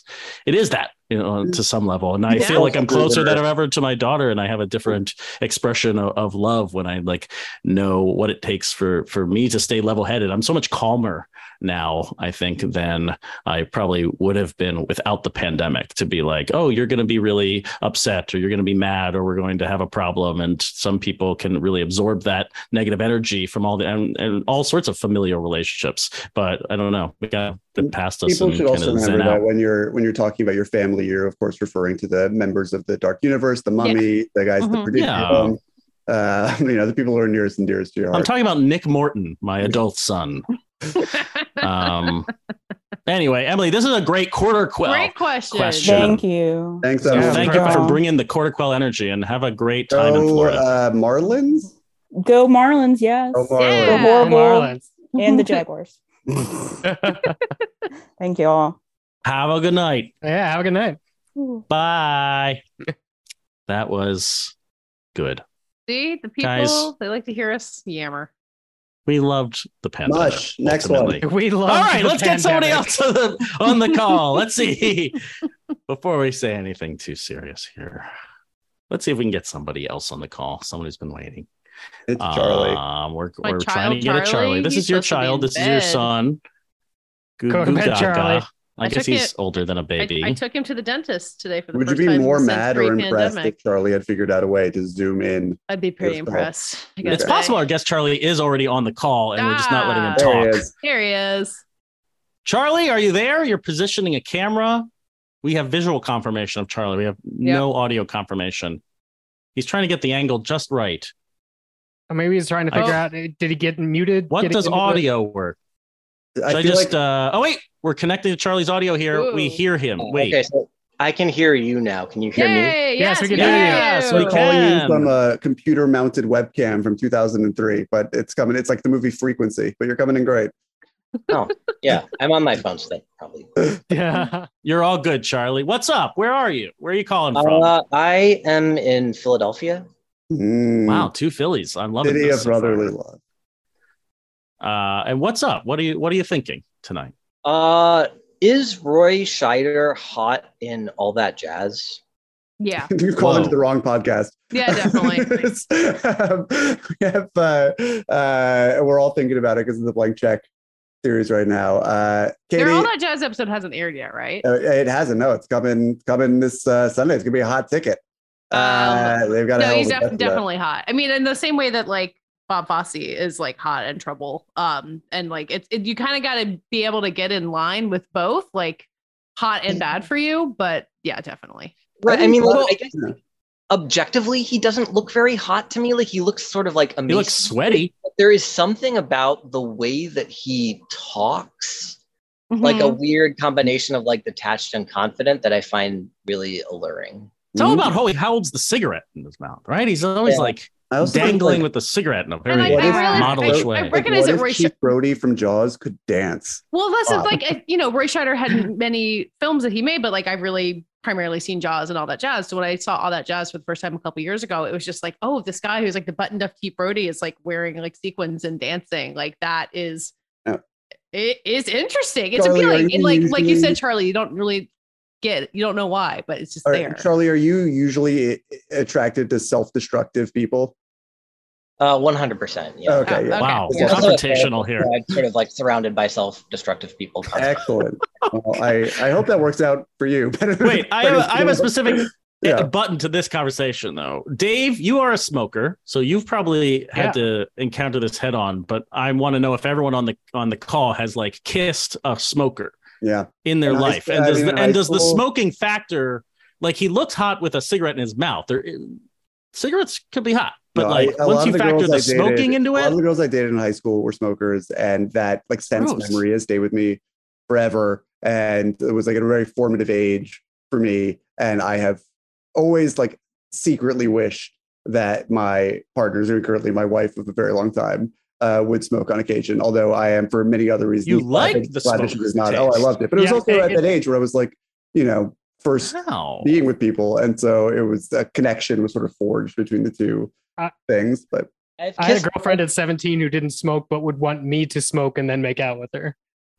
So I was Wow. rewarded for my smoke smoke mouth. Gross. Charlie, smoking. Oh, I, I have kissed smokers, but I have never kissed anyone who was smoking, and I have never dated a. I have never regularly dated a smoker, so I. I have. would you like to? Uh, are we making I- this happen? think are we making arrangements here? it's it's not a it's not a deal breaker. Uh, Well, I mean, I am a sing- I am a single TM person, so it's it's certainly possible. Okay. Um, it's not a deal breaker, but it, I, I I'm not say I'm not like excited to. Got it. I gotta say, don't find a Roy Scheider and all that jazz type. That is trouble. Like whatever, like can be a smoker needs to have their shit together more than that. Mhm. Yeah, that's my recommendation. If on someone's dating pli- profile they just lead with I'm a lot like Roy Scheider and that jazz. I would probably I consider, consider myself that a, real Bob wipe. Fosse in my personal relationships. Yeah, I mean Uh, that's, that's a great question. more unique than like I'm. I guess what I get, what I see often is like I'm just Pam looking for my Jim, or um, occasionally uh, Leslie Knope looking for my Ben, which is a, a little bit more interesting. But um, the Roy Scheider and and all that jazz is at least. You need some more trouble. You need you need a little bit more uh, drama there. Yeah. What's, the, what's the name of the guy who, who uh, Mike Schur? Yeah, you, you want someone who's not getting their entire concept of romance from the Mike Schur television universe. No, I like Uh, like a like a Mike Schur character that's smoking, so then he could be fixed. Yeah. I feel like you know that's that's the little extra piece. Well, this was an excellent question. I love that you Thank came in you, hot with Charlie. it. So I think Yeah, maybe I mean, I'm gonna I have didn't- to. I'm gonna have to bring another episode. I'm just gonna get, present a list of people. And we're gonna just kind of decide like characters in movies and decide if they're hot. Yeah. Uh, That is- that is an Hot office not? episode. The Hilary Swank uh, the hot debate. We could do that. Katie's That'd- going that'd to fun. invent a uh, Facebook, uh, hot or not, uh, and we will judge people. Charlie, thanks for joining. Fighting in the you, War Room. Thanks very much. We'll let you go tonight. hey, it's Catherine. Catherine, how are you? oh my goodness i was just watching it on the on my computer and very And now surprised you're that you on it. I'm so It's like glad that people are able to watch this and not just sit silently in a room. Um, It's, it seems like it's not as boring as it was last time. yeah. yeah the the last time i just sat there and then for some reason i went to the bathroom and then came back and fell down and skinned my knee for some reason Oh, Oh, God. i don't So you have horrible memories of the last college show? That is no it was sad. it was early pandemic so it was a good memory but you know Okay, good. Uh dave i have not fallen down this year yet so i'll just let you know that As you should every year. Stay Past the halfway point. Falling down Uh, is wait. very dangerous. Catherine, where are you calling in from? um i'm in atlanta Okay. Home Yeah. of Marvel movies. And, And that one hotel. And, And and the hotel. Coke Museum. that is funny. I have seen um maybe three sets, like just kind of driving by for Marvel movies. I saw the whatever I don't remember which movie it was. It was the one where they were at the Center for Disease Control in Africa, which Oh, is that one of the, the Captain Americas? Mhm. I- I, think I that's the think beginning of Civil War. yes. Oh, where I they blow up Black Panther's War. dad? Yeah. No, it was where no, it was it was definitely Captain America because I remember him flying up in whatever. But I drove by that set while they were filming it because it was Atlanta, but it was trying to look like Africa. So it was Yeah. very it was filmed at the Atlanta Civic Center, I believe. Um, so yeah, that was my experience. Um Is But- it weird that when you tell people if you're from Atlanta, they're like, "Oh yeah, Marvel," like this, which has been been pretending to be anywhere but most people. Atlanta. I think maybe not. I like I grew up near Atlanta, and like that's just not what Atlanta was at all, and now it's like Marvel Land. I mean, it has not. I've lived here my entire life, and I'm 30. Wait, hold on, how old am I? 34. So it has not been my entire life, but it has definitely been something that's been interesting to watch develop. Yeah. Um, Mm. I have not seen a lot of it, but I've definitely noticed the you know economic development here, and you know more celebrities. I saw. Um, What's her name? Uh, Lauren Cohan from Walking Dead at a Yeah. Halloween Okay. parade one Oh, right. time. They filmed that, that in Okay, Georgia. okay. yeah, Gotcha. right. That was like eight years ago, I think. Um, He's so still there it's been- parade waiting. oh, I also saw. God, this is so. This is not what I called about, but um, I'm sorry. saw them filming Endgame before, like 2 I've years heard of that. before it came out. So I was working in an office building that was across the street from where they filmed a lot of the, well, the. If you guys remember the scene in Endgame where they have Loki in the handcuffs and he steals the Tesseract and whatever, um, I actually watched them film that scene from across the street. Uh, oh wow, you didn't know what you were yeah. seeing, I assume. That was going to be I had the greatest fan moment of all time at the Oscars that year but they uh, were canceled. That's right. No.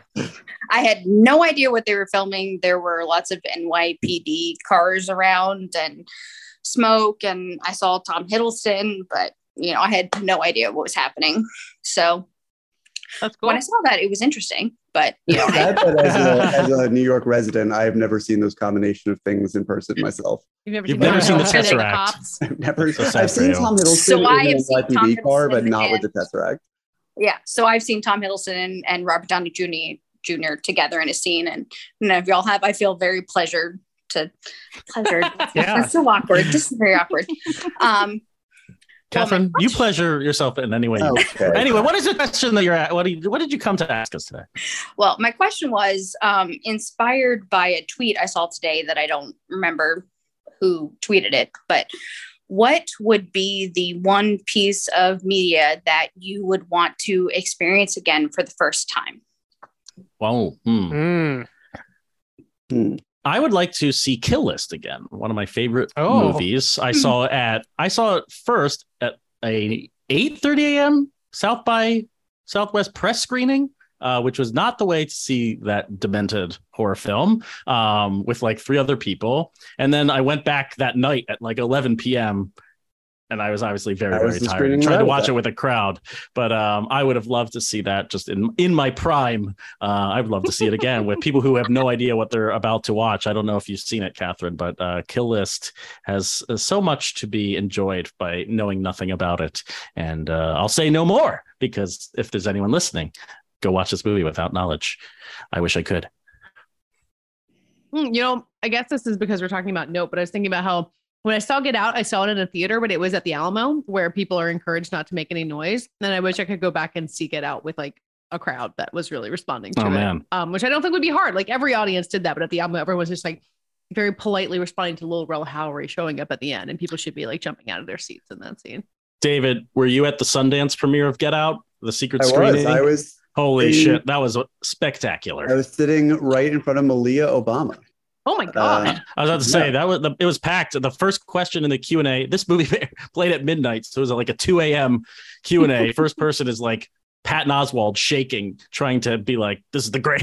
Like he, he was losing his damn mind. Yeah, it was awesome. I, I was already outside because uh, in a very similar situation to where I find myself tonight, I had that movie got out at 2:30 a.m. I had to file the review immediately, and now I have to review Nope tonight. Um, so everything comes full circle. Uh, but that was uh, that was a great screening and a movie that I underappreciated at the time. Uh, I don't know the, the movie or the piece of media that I want to experience again for the first time. Uh, man, there's so many, and I think recency bias is strong here. Um, but I guess just to go with the most on-brand possible answer and be a parody of myself, as I often enjoy being, I'll go with Carol, just because it was very restorative in a way that I could really use again to remember that a movie could affect me that strongly uh, and that I could have that intense and a, a reaction to something because it's very easy in this job when you see as much as we have to see to sort of become numb to so much of it. And uh, the, you know, I, it, it's hard to continue to keep doing this unless you see something every once in a while that gives you that jolt. And uh, that came along when I needed it. I would love, you know, Carol to Judgment Day this fall or similar to, uh, to pick me back up again. Uh, my answer is boring, uh, but it's Star Wars, the first one, because I never uh, lived in a world that I could remember not knowing what is in that movie. And it's like so well crafted. And even if I go back, I'm watching a special edition, which is different, or I'm watching it knowing everything I know about Star Wars, especially that R2D2 is a withholding dick and not a fun character for me anymore. So I would like to go back and uh, do Star Wars for the first time, which is always thinking why. about- do, you- do you remember when you saw it for the first time? Um, because I was thinking about my, myself. I'm just like, when did when would I have? s- I saw it on VHS probably. Yeah, That well, two our- VHS box set, gold box set or something. Yeah, our family had uh, the VHS box set that had the stars on the outside, and it was three VHSs Yeah. that would go in the thing. And so, uh, and then they, I think, reissued that exact same VHS box set with uh, Star Wars: The Jedi, I believe, the making of documentary. Uh, and we also had that. But yeah, I would like to do something like that. Um, and there's really only like uh, Star Wars, Ghostbusters, and Aliens are three movies that I know I was shown young enough that I don't have a memory of first time. I just have a lot of rewatching. So I would have liked to see how those uh, played for me just as natural experiences. Yeah, I think that about Back to the Future, which I don't know when I first saw Yeah. it. It just like been in my brain forever. Did you guys get Catherine, to how about you? yeah, sorry. I think my knee jerk reaction would be Avatar: The Last Airbender, which I actually watched Ooh. for the first time. Uh, Oh, I thought at- you were going to uh, talk about the M Night Shyamalan movie. I'm like, oh, you would? No, I still thought I still thought she was talking about Avatar, and I was wondering if she was a part of like the How to with John Wilson Avatar community. Uh, but I guess this is different. No, they're- she's talking about the animated series. Yes, I am. Um, which I actually watched the first time at the beginning of the pandemic when I was at home with nothing to do. So, you know, it was less than two years ago. But I would like to have experienced that when I was, I don't know, however old I was when it came on. Right. I think would have been in my early teens. So I really would have loved to experience that when I was a teen and I didn't. But I will say the other, my other thought is Lord of the Rings, um, the movie, which I saw every year, you know, whenever they came out. My dad would take me out of school um, the Friday, the, the Friday that they came out, whatever it was, 01, 02, 03, he would take me out of school early the Friday that they came out and and we would go see it. And it's just a wonderful memory. And my sorry.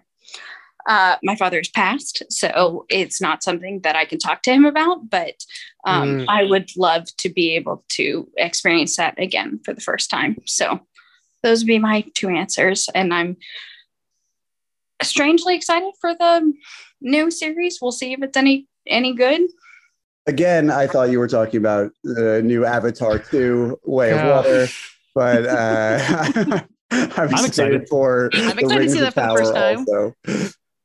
I mean, I'm super excited for Jake Sully to come back. I don't know about y'all. Uh, there we go. A nation waits. We all want to know. Uh, Catherine, thank you so much. That Yeah. was lovely. And um, we appreciate you listening and, and joining us tonight. Thank Well, you. Thank you. Thanks Thank for you having much, me. Catherine. Bye. Bye. Let's do this. Let's see if we can get more people on Fighting in the War Room today. Here's a dinosaur man. Here's Jeff. Jeff. Hey, Jeff. Burnett. I Can we- can't tell Jeff. Can Jeff hear us? I can hear you. Oh, we're Okay, just great. talking we over can hear you. Okay, great. Okay, great. No, Jeff was getting set up.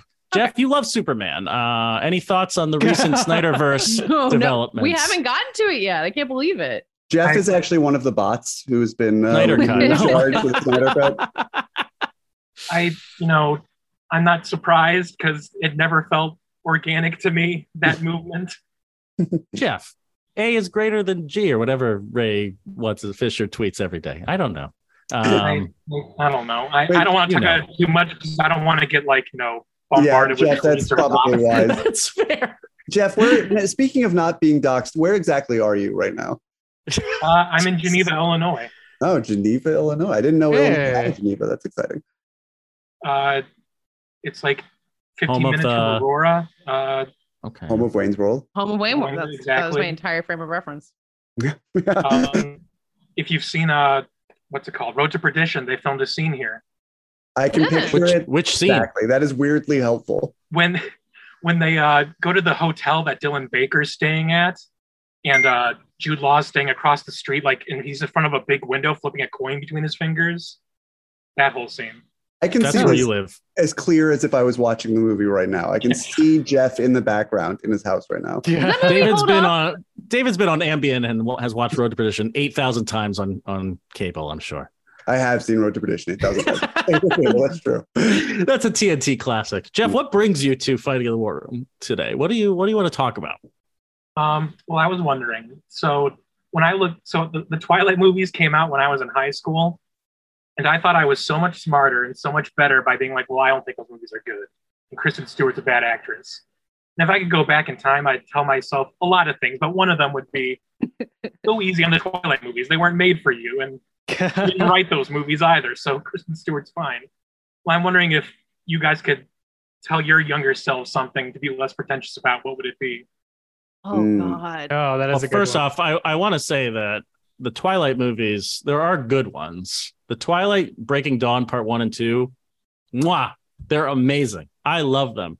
They are sadistic and weird as hell. So go back and watch the final two Twilights. Don't even watch the other ones. The other ones are bad, um, but th- there are good ones. I don't know. I mean, as the person who is most often accused of being pretentious on this podcast, I think that most of the things that would have been put into that basket, uh, I didn't like them, you know, for reasons that could be associated with being pretentious. I still don't like, but I, I do find myself radically having changing, like radical changes of opinion about things in much shorter turnarounds. I remember like The Great Gatsby is a movie that I, I say famously, famously in my own head, uh, saw and didn't like, and then came around on pretty quickly. But I'm trying to think of like things that I thought I was like too good for that I eventually saw some value in. And like the only thing that comes to mind is like the music of Coldplay. But even that doesn't Mm. really doesn't really fit the Mm. bill because I love parachutes when it came out. And then it was like when they when they went mainstream, I was like, fuck this. And then eventually I was like walking my kid to school like 10 years later at seven in the morning on like a cold winter day, listening to like Nouveau Coldplay. And I was like, this kind of bops. I don't know. I don't I really Coldplay into your your question. heart is part of being middle aged. I think. Yeah. I was gonna say music too, because when I was in high school and like everyone was listening to like Outkast and the like hip hop of the early 2000s, I was like, I'm very smart, and I listened to like Bob Dylan and old Joni Mitchell CDs, and that sucked. That way, I just deprived myself of like fun times. Uh, so I would go back and fix that. Hmm. I, I I like this music thing because I uh, sometimes just plant a flag in bad movie opinions, and that's the one I had, and that's what I have to carry into old age. So I'm I'm okay still doing that, like you know, continuing to say Batman v Superman is one of the worst worst movies I've ever seen. that that Back- seems back fine. to it, huh? Yeah, you know, for forever now. Uh, but I do think in uh, middle school, I was very heavy metal based and very pop punk based, and sort of based on the idea that uh, people rebelled against disco at one point with the whole disco sucks campaign. I joined one of my fellow bass players uh, in making some t-shirts and signs that said rap sucks. Uh, and um, since have learned, first of all, I was wrong. Like some of the best rap was out at that point. uh, and uh, really dumb. Second of all, uh, those are uh, coded uh, racisms, both the disco sucks and rap sucks. Well, and I disco was didn't also realize- coded homophobia, so it really just doubled up. I didn't realize uh, how bad I was uh, doing with just appropriating something I didn't understand. So my, I guess if I had to go tell my younger self something, it wouldn't be so much "don't do rap sucks." It's uh, try to speak from a position of authority. That's what I try to tell Have you myself. come back or all the way around to disco is actually good? Because it is. Oh yeah, no, I've come back to basically I could redeem anything that isn't uh like full on pop country. Mm. What about Like are you it- like are you trying to diss like Kacey Musgraves on my internet? Oh boy. I'm saying like if you have like a bluegrass or a traditionalist take on country that that has some history behind it, I get it. If you're like, uh, hey there, Ukraine, we're gonna send you all the guns, bless the USA, 9/11 reactionary type of pop country. Was there a song about sending green guns? That's a There- there should be. but it's a really good song. You should check it out. you should you should sell that one, Dave. I, oh, I should, yeah. I'll make it a rap song. Uh, all right. Well, that's an excellent question. Kristen Stewart does indeed rule. Oh, you skip The original patches. You skip movie. patches. This, Had to I, this actually happens every time we do a round robin. que- I feel like this happens once. David, That's what happens totally when you're skips me.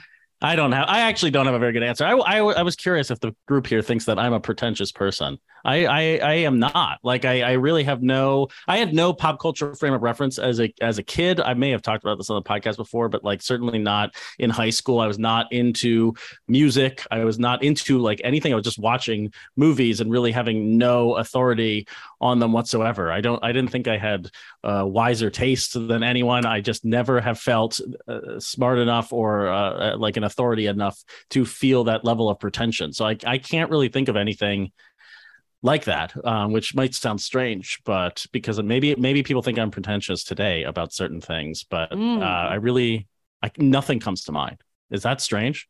Well, I would have like first of all not tweeted about Top Gun 2 ever. just to start. Think of That how doesn't nice feel, you're being. but that's not pretension to me. That's like, oh No, my that's god, not Jeff's something- eating a shoe on the podcast. Uh, Matt Okay, Matt thank you, Patches does not strike me as a particularly pretentious person. Of No, all I his agree many, many, My heart is many, open. Many uh, ails. That is that is not one of them. Oh, yeah, thank no, you. I think that that's one of the nice things I like about you, Matt, and what makes you such a perfect fit for this podcast is that you will just honestly have your opinion in front of a whole bunch of people, Mhm. and it's been that way since I met you, and it uh, still is that way No, now. So if there are a bunch of like shit in a movie. It's super cheesy. Is Aquaman in it? He's gonna like it. Is is what's the guy's name from uh from Warcraft? Zool or not Zool? Uh, Gul'dan? Gul'dan. Gul'dan. Gul'dan. it's Katie's it. son's My, name. yeah, my son's I should remember this. Who it a played 10. John? I was about we when you mentioned Charlie Hunnam early in the show, I was like, who did play Gul'dan? He's he's the guy who's on the two season HBO Max sci-fi show that just got canceled, like that Dave was bemoaning. I can't remember the name. They, they He- found Travis, out that- Travis, uh, Raised by Wolves. the Raised by Wolves guy. Yeah, they they yes, found raised out by Wolf Travis guy. Anyway, this is not important. Uh, Jeff, we're gonna let you go because we have a, a few more people in the waiting room. We're gonna try and get through everybody. I think we can do it, but it was really great to have you on the Thank show. you, Jeff. Thanks for having me. Thanks, John. Thank Have you. Good night. Night. All right, let's do this. We're gonna try and can get, through through. everybody. I think we can. We have about eight people on the call. David has to write a review tonight, but who cares? Let's let's try and make this happen. So we have Mohammed, Mohammed, here. are you here? You're muted. If you unmute, maybe you're on the show. Are you on Fighting No, the yeah, War Room? Ye- yes, I am. Um, I'm not gonna do- Welcome. I'm not going to do my depressing question about the state of the industry from an economic point of view. I'm I'm an economist, so that's what I'm thinking about a lot. Um, I'm going to do my funnish question, which is which actor slash actress is performance after a few like which actor slash actress the first time you watched them you weren't really a fan, and then that kind of drew on you, and Mm. you realized oh this person has depths that I didn't realize. Um, Who- so who for grew me, on us? Tom I, Cruise. I have an answer to that. Oh, no, wait, question. I wanna hear more about Sorry, I Tom didn't- Cruise. No, no, sorry. Yeah, so, yeah, for, for me, it was Tom Cruise, where I hadn't Oh. watched uh, Eyes Wide Shut and stuff, and I just watched some, like, you know, early, mid 2000s weird Tom Cruise, and I was, like, not a fan.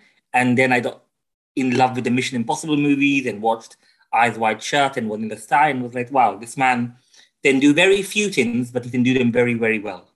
Mm, I like Mohammed, that you were just honored. You were just honored by David cutting you off on the Fighting in the War Room podcast. So that is a once in a Uh, lifetime the thing. beauty- Now David can trying to have a conversation online with people. Um, I, yeah, you know what? Uh, something that jumped to mind is an actor whose appeal had always been lost on me until recently when I was starting to get it.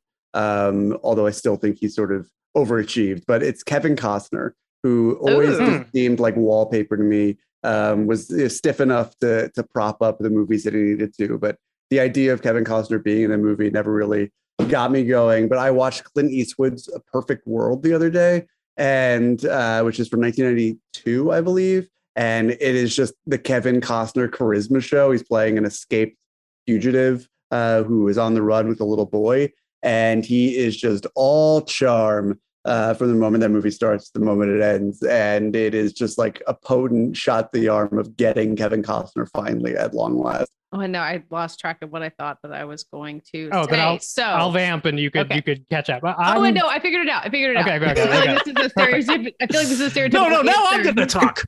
Uh, We're Brad racing Pitt. to the end. I feel like I grew up with Brad Pitt as like the Brad Pitt. stereotypical like pretty boy, and like I like didn't re- I cannot think of anything in the '90s he made that made an impact on me one way or another. But the older he gets, and the more he leans into like doing the like Robert Redford handsome thing, like you think about Moneyball, Once Upon a Time in Hollywood. Uh, I am so much more interested in what he does, and I don't think that means he was bad before. I think it was just hard to appreciate it. Uh, I'm definitely influenced by just talking about Twilight, but I very specifically remember watching uh, Robert Pattinson in Cosmopolis and being like, "Oh, the vampire guy like tries stuff stuff." Because Mm. up at that point, it was Twilight and like Water for Elephants, which is the real title, and he is not his best in those. Uh, I think actually Eclipse had come out, so he's not his best what in about those Remember three. Me? Uh, I don't think I've seen the entirety of Remember Me. But you I've know seen the ends. end of Remember Me. Yeah. Really, the only part you need, the only part you need. Yeah. But now with his like chaotic uh publicity appearances and his performances, I will I will go in for a Robert Pattinson movie just thinking it's a Robert Pattinson movie, and that's gonna be enough to draw me in now, I think. Yep. Uh, and my answer is Michael Keaton, who someone who I never thought was very funny, and I had roommates in college who loved Keaton and loved all his shtick in like Johnny Dangerously. I I mean, I guess I thought Beetlejuice was was good at the time, but maybe not because of Michael Keaton. And I think Mm. I've come around on that, but have definitely been I'm into serious Michael Keaton, the spotlight. Michael Keaton. I'm I'm uh, Worth. I talked about Worth from like two years Good ago. That's on No One Saw. That's on Netflix. So. Great Michael Keaton performance. I should probably watch No Dopesick on and it's on Hulu. Netflix. Strange. Who would have thought? um, so yeah, I'm gonna go with Michael Keaton. Um, Muhammad, did we answer your question? Yeah, that Wait, yeah, that was good. He's No. got an industry question though, right? Uh, no, I don't want to ask the industry question. Yeah. It's just a bit. It's Keep Yeah, fair enough. Send that send that Yeah, to us send in an email. Send it in, Yeah. and, uh, exactly. Yeah. now that we have an email. yeah, I just wanna F-I-T-W-R say- podcasting up. I just want to say I've watched this podcast since I've listened since 2016 when Wow. we thought the world was going to look very different and it ended up looking. Uh, so summer of 2016, um, and it's been a soothing balm since then. And Thank yeah, you. ten Thank more you years. very Uh, much. Don't Oh my let god. don't let Patches and Dave cancel the podcast. Fair. We won't. I promise. I get that Thank you, sir. Yeah, thank you so much. I mean, Have I a good remember one. that was the end of review segments. There was no more review segments to Hillary Clinton's president, right? So yeah. Boy, that, that was that was an interesting year for us. Rough, Hmm. rough. Uh, Muhammad, have a good one. have a good Yeah, night. you We're too. gonna- Bye, guys. Um, we're having a good show. This has been Oh, a yeah. successful from a technological standpoint. Didn't uh, Wiley- really know if it was going to work out. I knew Dave could pull it off, uh, but I had doubts about all of We'll us see. up. We'll see what the podcast happens to be next week. true. Let's see if we have Riley on the podcast right now. We do we do we are we welcoming Riley to fighting in the war room? Hopefully. Uh, Hey guys, I- hey, Yay! all Riley, it's Riley. Oh, Hey, there. What up? how we doing? Good. How you doing? we're doing well. Good. Sorry, my headphones are being all weird, so if I'm in and out, I super apologize. However, No, you Yeah, sound like a opposed to the call-in usual guest, so this is flawless good. audio oh, of the perfect. Good. That's what I'm looking for. Yeah.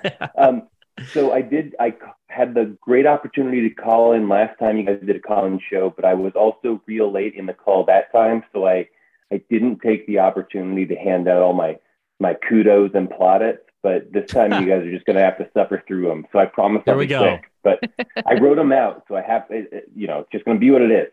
So uh, yeah, Dave, you know what I think about you. We've we've had the opportunity to talk a couple times, but you know, just you're awesome. Hopefully, Neil got back to you today. He did, yeah. We talked and everything. Um, but yeah, no, you just you, you know, I think you're the boss. Never tighten up, don't fall down.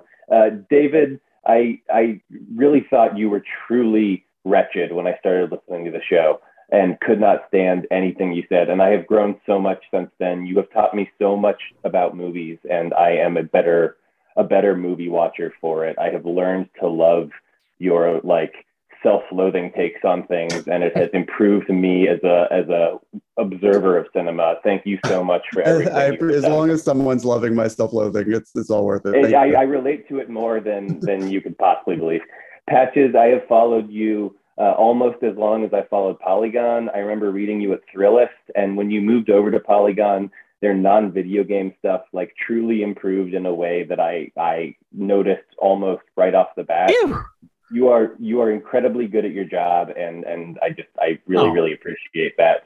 Um, it, it gives me something to aspire to. Uh, and then katie you have your job. I don't know what i'm supposed to say other than that. You don't need any kind of affirmation uh, from me but as a person who lives in virginia and occasionally does my best imitation of an online media critic um, your move to Carolina and continuing to do what you do has been like a special kind of inspiration to me. So I just wanted to say I really appreciate that because it's been really cool to see somebody who doesn't live in like a major city to have your job. It's You don't been, have to. it's been neat. Um, so anyway, yada yada yada. Here's my question. Last time I called in, I had asked you guys if there was a movie um, since you had stopped review do, doing the review episodes that you had wished you had the episode to talk about. Um, and I kind of wanted to flip it around this time and say, was there a, a movie or a thing that somebody else on the show had prompted you guys to get into that you were like, oh, I, I appreciate that I was forced to watch that by my co-host, even if I wouldn't have like jumped on it myself. Hmm. Oh, I immediately thought of Search Party, which I watched because Patches gave us like a Mm. month advance notice that he wanted to talk about it, and I watched the whole thing, and I was so glad that I did. Yeah, I think it'll Yeah. definitely be TV for me too, because it's like usually when we decide what movies we're going to cover, it's either stuff that one of us has seen before or something that we could all, you know, get together and we're like, we all want to see this because we all want to be able to talk about it. And uh, I've never really felt, I feel like if it was something really bad for a reason that I had to be like, can we guys, can we not do this? That they would let me get away with that. Uh, but most of the time, i if like these are the people I trust, so if they tell me to watch something, they are so much more useful than reading all the possible reviews and trying to Rotten Tomatoes it out in my head based on you know people's journalistic tactics. So uh, no, there hasn't really been anything uh, that has that chafed against me because them one of them saying that it's worth it usually makes it worth it. Although, Dave, remember when it was just you and me and we watched Stripes and we were both like, whoa, that movie's so good. Yeah, yes, I mean, I'm glad I saw a- it though. I'm glad I have seen it. I mean, even when we get together and see bad movies, like I was thinking about the other day when we all went to that 3D screening of Clash of the Titans where the 3D was bad. Uh, There's no screening of that movie where the 3D is good. yeah, fair, fair enough. Or there was another screening where the air conditioning was broke and it was also Captain 3D. America. Captain America. Captain Never America. forget. So we had to Never keep forget. like. So like those, um, I might you know uh, regret the screening, but definitely not seeing the movie or seeing it with these people.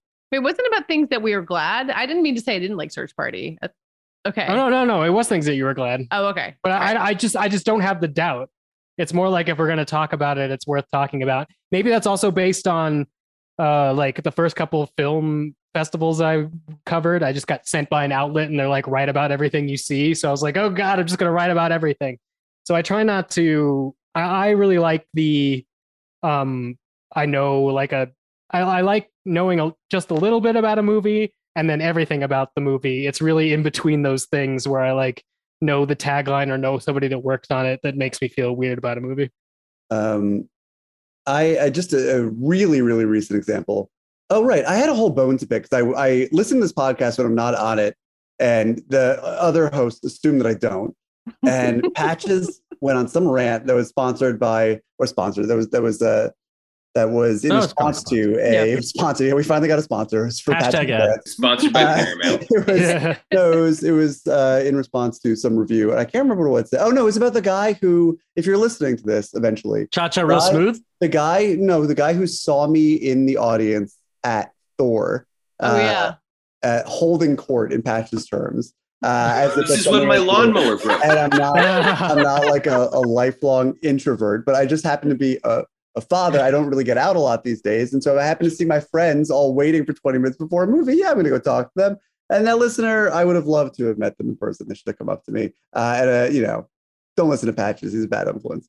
Um, but my recent example in to counter that in the do listen to Patches category, I guess, kind of. In that same episode, Dave and Patches talked about Westworld season four. I could not imagine a single force on Earth, including the kidnapping of uh, close loved ones, uh, being held hostage to get me to, to get back into Westworld, eh, which is still not happening. Um, even though, uh, So what you're saying is we should put a Westworld postmortem episode No, on our no, calendar, so you have to watch it. I, I'm just saying that listening to you guys talk about the the possible degree to which Westbound Westworld season four was rebounding, I could not believe how tempted I was to just Mhm. believe you, let alone rewatch the show. And a mutual friend of Dave and ours actually has a small guest role, I think, in this upcoming episode. So maybe this is a perfect time to to jump back in. Uh, but th- there was just the do it hypnotic I'm not- power of I'm listening to you not. guys. Your Don't, influence. don't do it. Um, let me give a really quick answer because I want to get through more people on our call. But I, I have to say, I'm thinking about Certified Copy as a as a movie that um, th- we've been doing this podcast for so long that uh, I feel like there's there there was times when I just had to get my ass up to like the Upper East Side of Manhattan. It would would have been a trek and to see a little movie. Um, I mean, certified copy. It's it's a grand movie in an emotional way, but in terms of release, this is something that I would have like. I have to commute to every single movie that we're seeing, and at that time, I would have I would have made time for it. If David was like, "This is one of the best movies of the year. We should talk about the podcast." I would have to get. I'm not getting a screener for certified copy. The technology may have been so poor then I wouldn't. You been- couldn't. uh, I wouldn't have wanted a screener for The certified screener copy. was just. That's how long we've been doing this. Shouting outside your window every line. movie. But I'm so glad I went to the theater to to see that movie and took that recommendation so that we could be talking about it on the podcast. And I feel like little movies. I mean, it's hard in the in the mass culture of like, should I watch the next Marvel TV show or should I watch the next big movie? You have to kind of convince yourself sometimes to be like, I'm just going to watch this little movie that not enough of my friends have Mhm. seen. No one's going to be able to talk about it with me. If I watch it, I will feel enriched. That could be a hard thing to convince yourself to to actually do. I hope this podcast does that for people. It's it does it for me. So um, uh, li- little things are, are what I go to with that kind of question. But um, Riley, we should we Speaking should of Cooper Rife. Yeah. So wait, the little things on HBO Max. The, starring- the little Nope. things, starring Nope. Jared Washington. Leto. Every Jared Leto movie, I need to be convinced to see from this podcast. Um, Good Riley, evening. thank you, thank you for joining the podcast. We have to get through a bunch of people. Thank so you guys. gonna I love you kick so to much. the Talk to you curb. Bye. Thank you. All right, we're gonna try and try and lightning round with some people here uh, Poor as we as we wrap up. Uh, we're gonna we're gonna be blunt. Let's see if we can get Steven on the podcast. DJ Can Steven join fighting in the war room? I think we can. His, we're gonna his, kick uh, him. Ah, there we go. Steven's here. Wow, he's a professional. He's got a We got a microphone. microphone. I was Okay. doing the uh, make sure you pause the YouTube thing. So Yeah. it's good. You- You're looking good. Where are you? Where are you broadcasting from? You're not just Uh, calling in. Cincinnati, Ohio. Mm, Hey, Ohio. You care? Yeah, Um, it certainly is a state. go Guardians. I don't do sports. I'm, I don't know if that's a sport. Is that? That, That sounds sports. They were the That sounds like Reds, and then they became the Guardians. made? Oh, oh no, it's yeah, the yeah. The I'm also not from here, so I don't care about the Reds. I don't care about baseball. No. Yeah, there you go. High five. Steven, what do you want to what do you want to talk about of fighting in the war room in our in our final time here as we wrap up? We gotta go quick. But what do you Uh, okay. Well, I was, uh, you know, I, I'm not as well versed in TV and movies as uh, many folks have called in. So I'm going to ask a music question. What is some music that you enjoy that maybe would surprise your friends or your audience, etc.? Doesn't have to be super obscure. Just something that might uh, strike somebody as like, oh yeah, okay. Hmm. Ooh. I feel like What that will mine surprise people. mine might be harder to be surprising because I put a lot of it in the music segments. Uh, just just like whatever I'm listening to or what. Uh, there was a period of time. I don't know if we're gonna keep broadcasting live or whatever, but I used to be playing songs when these guys uh, logged in, and I try to do that also for my uh, MTV a- animators. So that's tough. Um, I will. Uh, uh, here's the one that nobody's heard of because I don't think you could find it. Uh, in my junior year of high school, I was part of a battle of the bands, one of my bands, and the band that beat us was a band called Tinker's Punishment from Aurora. They put out one album ever. I have it on CD, but I keep writing pilots for television that use Tinker's Punishment as the soundtrack because I would like to bring this pop punk band that doesn't exist anymore uh, to uh, the masses. Very specifically, there's this song uh, called "My Room," I believe, uh, that is just really swingy, and it's about uh, going to showing your crush your room and uh, using the objects to be like, "This is me," and so it's very personal. I appreciated it as a child. a good one. What does Um, David listen to that surprises him? Or Katie, what do you listen to that surpri- like I had a will surprise us? My husband is more into music than I am, like kind of to the way that I am into movies. So there's a lot of stuff that I get through osmosis from him. And there's there's this guy named Cory Wong who's incredibly prolific, like funk musician ish. Uh, and his online presence is insane. I have definitely not listened to everything that he's made, but I saw him live a couple months ago and enjoy uh, most everything that he makes. So look him Yeah, up. he's he's Vulfpeck adjacent. Yeah, exactly. Yeah, and Vulfpeck is Michigan is Michigan, which where my husband's from, and, and again, like I don't have like the knowledge, but I get to listen to a lot of the music, and I like a lot of it. You don't have to have the knowledge; just enjoy it. Yeah, exactly. I'm Not trying to all think of of us what can would- have an obsession, right? Or a specific obsession on every topic. Yeah. what, will, what, what will surprise? I don't know what people think of me and my I think of you and like enough. movie scores and weird Okay. uh orchestral stuff.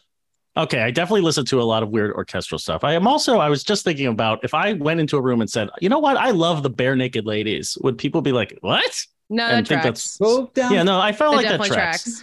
Post My, community, uh, you gotta put you gotta put some some respect on their name. That was the here, here, here's my recommendation and, and a group that I turn to a lot that maybe this is surprising, but I fell in love with them in high school because I was also a big chorus nerd. So I'm going to recommend uh, Sweet Honey in the Rock. They're an all women African American a cappella group. I will always turn to them if I just need to like take a walk in the rain. Um, they're they're amazing.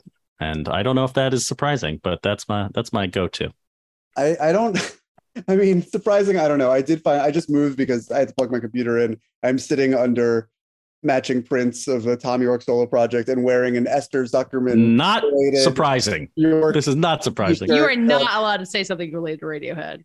So uh, it's certainly not surprising, but uh, I, and my music taste is kind of out there, and I think my my love for like the Taylor Swifts and Carly Rae Jepsons of the world is also well documented. Um, I listen to a lot. I think a lot of writers are probably in this boat. I listen to a lot of ambient music. I don't know if it's surprising, but uh, my job it got me really, really, really into Ryuichi Sakamoto. I'd always loved Brian Eno, Stars of the Lid, that sort of thing. Um, I have learned to appreciate even beyond just soundtracking my writing. Uh, so I don't know if it's surprising, but always happy to spread the good word. Can't fly without my music for airports. Uh, David is a huge juggalo. Also, I don't I'm know if that would a huge surprise Juggalo. anyone on You the on the me- you can call. see But me at the Juggalo Fest. ICP Um, tattooed on his back. Yeah, uh, that is- Stephen, thank you for joining our call today. We really appreciate it. Have a good one. Y'all Steven. too. Pretty, by the way, pretty bold of you to be repping uh, Mr. Johnny Depp Oh, in the yeah. year of our Lord 2022. Oh No, that's true. Patches, he called you out. You gotta Yeah, I position mean, yourself it's, so you it's block secretly him. just my face. Uh, Oh, God, Yeah, I should, Johnny I should. Photoshop this out. Yeah, it's a low, it's a low poly Dave. Yeah, Dave, yeah, Dave two. If you feel bad for him having that picture, imagine having this face with Johnny I- Depp. I really appreciate- is I 2022. appreciated the Dave too joke. Oh, rip in peace. All right. Thank y'all. I'm, I'm pivoting back to the planet. Thank you, Stephen. We're gonna try right. to get these last five.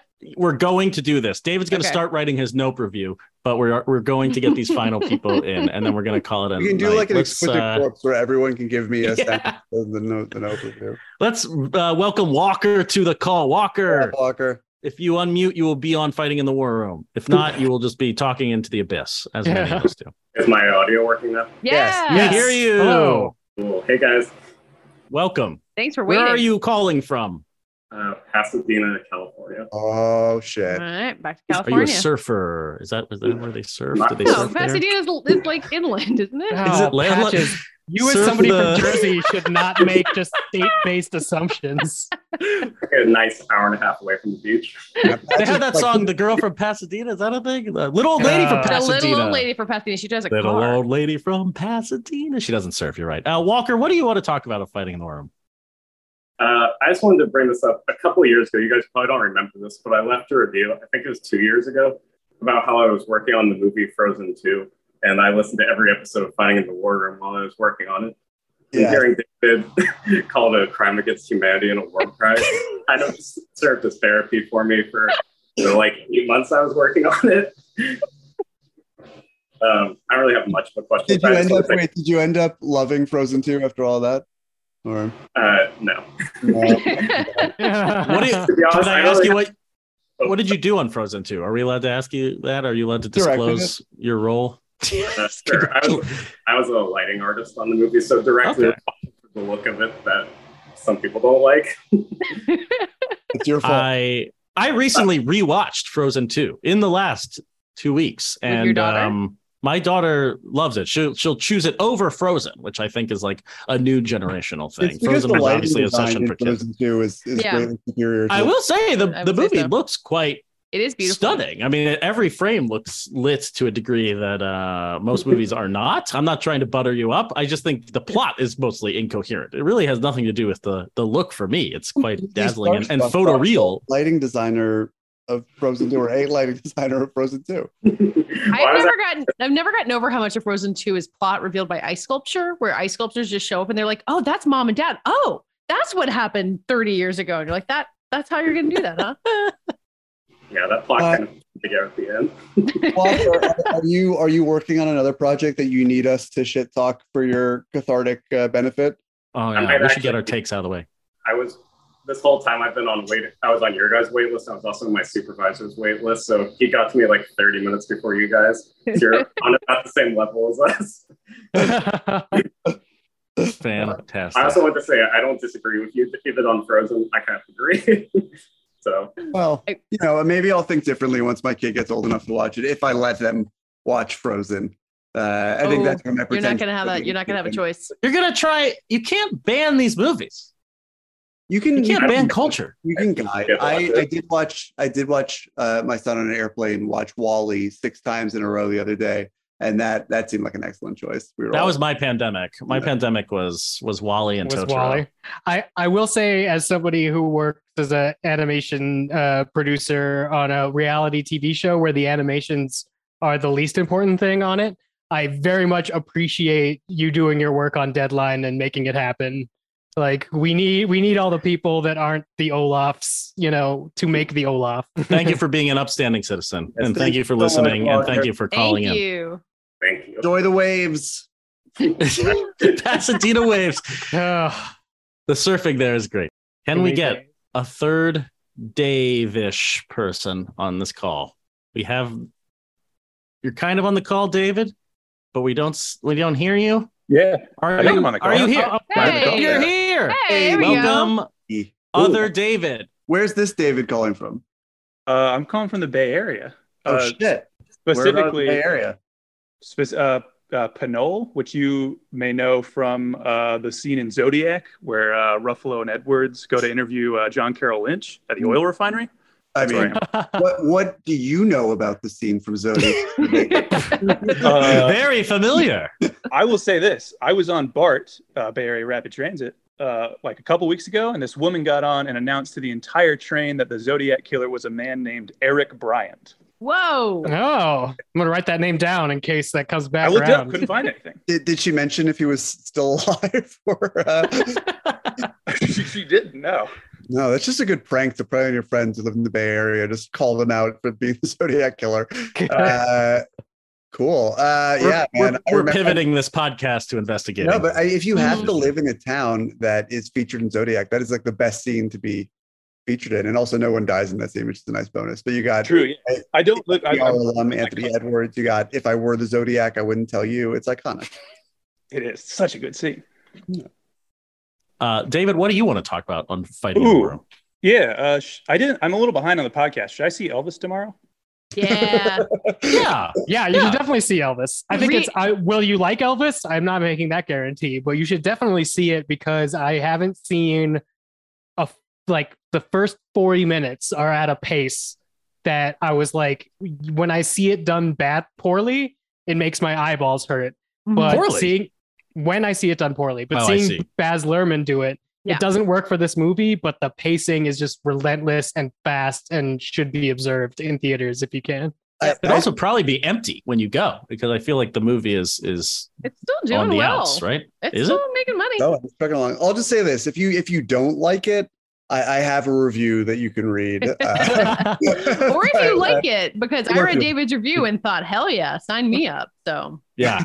We had a good talk about it on this podcast. but I would never discourage someone from going to see Elvis. For sure. Thank you. I'll see it. Enjoy. And, and if you sit, are you sitting next to someone named what was it, Zach Bryant? Eric Bryant. Eric Bryant. Eric Bryant. Get out. Enjoy. we're we're down to the wire here. We're past the wire here, but we're we're trying to wrap up. We're gonna try and get Danny here Danny's on the call. Can we get Danny on fighting in the war room? Danny boy. Oh, Danny boy. Oh, we both did it. God, We you guys both did the one Poor Danny. Danny. joke. in like an Danny- iPhone. An Danny doesn't deserve to be That's the only to that. Danny joke. Who are the other Danny? Danny Zuko? Who are other famous Dan- famous Danny's? Um, Danny. Danny Uh, the, from Danny. Game of Thrones. It's Shining Danny. Dan, Daniel Torrance. Hey, Danny's here. Oh, hang on just a second. Let me uh pause the. Okay, there we go. Hey, Welcome. Hi. Where are you calling from? uh, I'm calling from LA. Sorry, you caught me in the middle of like buying four different flights. Oh shit, where are you going? Wow. Are you getting out of town? Are you on Are the you on the lam? Yeah. So, uh, my cousin's wedding is in on Cape Cod the the weekend before uh, my friend's bachelor party. Shit. Wow. So I take a week off, fly to Cape Cod, fly home to Louisville where my parents live, and then fly up to Chicago to go to Michigan, and fly home. Oh boy. What do you what do you, do when, what do you do when you're not flying around the country? Uh, I work at Warner Brothers actually. Oh shit! What are you doing? Ah. Hey. Are Yeah. you are you part of the sniper? Are you, are you representing the team that is investigating? the Danny's one of the bots. Or He's did one you of the put the Black Adam bots. poster up on the No, he put Oh, it. Yeah, he put up the. Black Adam poster. What do you do, Danny? Are you allowed Uh, to say? I'm a yeah, no, I can say I'm an a TA in uh, the TV finance department. Got it. So we just we handle all the budgets and checks Oh, for wow. all different shows. Thought I'd show this for David. Oh yeah. Wait, what am I seeing here? Yeah, what am I looking at? You got to zoom in.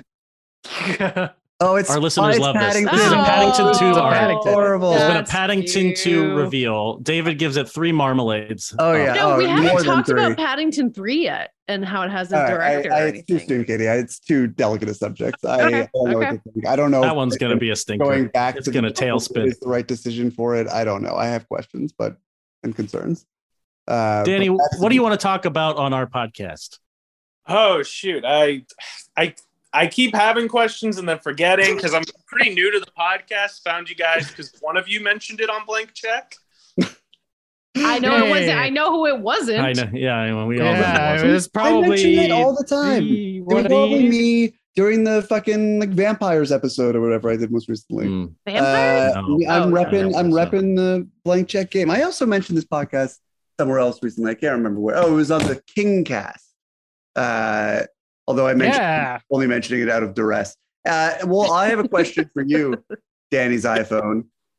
What do you think about Paddington Three? Are you how are you feeling about it?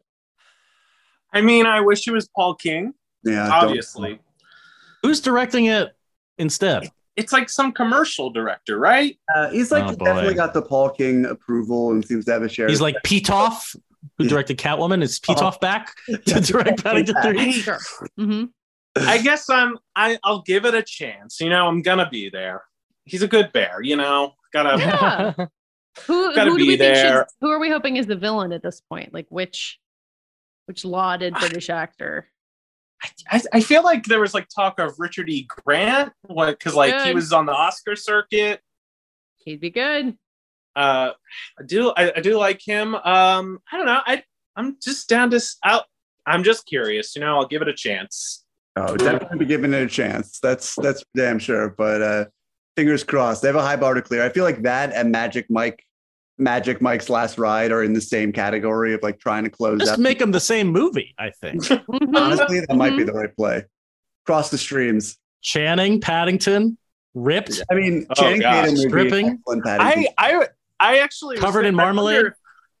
Paul King could do a good Superman. I was watching a lot of stuff about the Snyderverse and stuff, and like, could he take a Paddington? Oh, Danny, approach? do we need to he- help you? Are, are you okay? You watch a lot of Snyderverse stuff. He's been drinking. Oh, because uh, I would no no stuff about the. Sny- I was watching like Maggie Mae Fish's videos about him. Oh, okay. Ah, I've never seen those. They're great. Uh, yeah, I, I mean, uh, Paul King. You know, the the Wonka movie is going to be really telling because uh, I was not super familiar with Paul King's work prior to the Paddington movies. I know that he was doing like, the Mighty Boosh and things like that, but Mighty Boosh is amazing. uh, if if the Wonka movie works somehow, I will think this man is uh, like the next great auteur of our times. And if not, I will be like, just please go back to turning up Paddington movies forever. Because it seems like a real high wire act. The whole thing seems like a bad idea. So uh, I'm hoping that, you know, and he has every reason to earn my trust. So I'm hoping that he knows something I don't, and we'll we'll, we'll find I, out. I can't say. I think it's Warner Brothers. I gotta I gotta rep my company. I guess. Yeah. They, Oh. they gave me a bunch of free movies like the other week. The Warner Brothers are listening in on the call right now. Mhm, Jack and, uh, Warner. oh, is, uh, Jack Warner's Yeah. definitely listening. Oh, Yakko, Oh, Wakko, Dot. Oh yeah, those Warner Brothers and the Yes, Warner. Warner Brothers. And the Warner Sisters. Uh, actually, I have Danny- a cell from them anyway. But yeah, Echo just Danny, That's we, great. We, we probably have to let you go for time reasons, but it was very nice to to meet No you. And I'm worries. glad that you Have found the podcast somehow, despite have David never tweeting about it or promoting weddings it. and Bachelor parties. Yeah, yes. Good luck. You've got you got an We, adventure ahead uh, of you. Yeah. We hope you Oh, catch Paddington. Carmen Sandiego or whatever you're doing. Um, Alrighty. Thanks for have a good day. All right. Thanks have so bye much. bye. Ben, He's Bennett is here. His Bennett. audio is functional. Bennett, welcome Here's to Fighting in the War Room. I cannot hear you. Hold Oh, on. Oh, damn it. No. He Quick, looks so unplug. prepared. Can you guys hear me? Yeah. No, I you, hear you. Bennett, Hi. you, have been waiting a while. Thank you for hanging in there. No Bennett, problem. what's going on? Where am are I you? am I bringing in the rear? Uh, Well, get I close to it, yeah. Okay. Uh, where where are you calling in from tonight? I'm calling in from Madison, Wisconsin. Oh shit! Ooh, Yes. Wow. Midwest. We're hitting all the states. I know. It, I, I heard Illinois, but then everyone else was on the coast. So I think it was in Ooh, Ohio. coastal elites. Yeah, our live shows. Uh, Bennett, what do you want to what do you want to talk about on on fighting in the war room? yeah, yeah. I'll try to keep it quick. So wanted to start, Katie. Um, just so you know, you are my and many people's inroads to a lot of this. Ooh. Um, specifically, I've been listening to you all for this podcast for probably 10 years.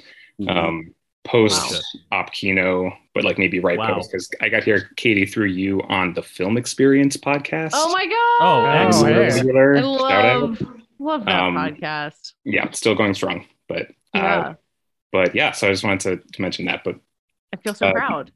my question overall so uh, someone who lives in the midwest and i work in a completely unrelated industry to film or entertainment or culture or anything As you should. Yeah Mhm.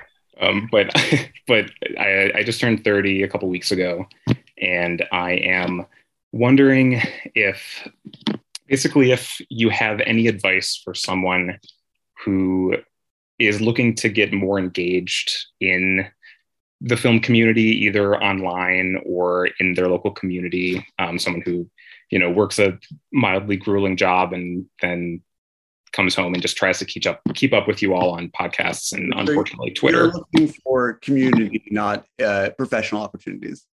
correct correct yeah yeah I feel like Katie is involvement the and expert.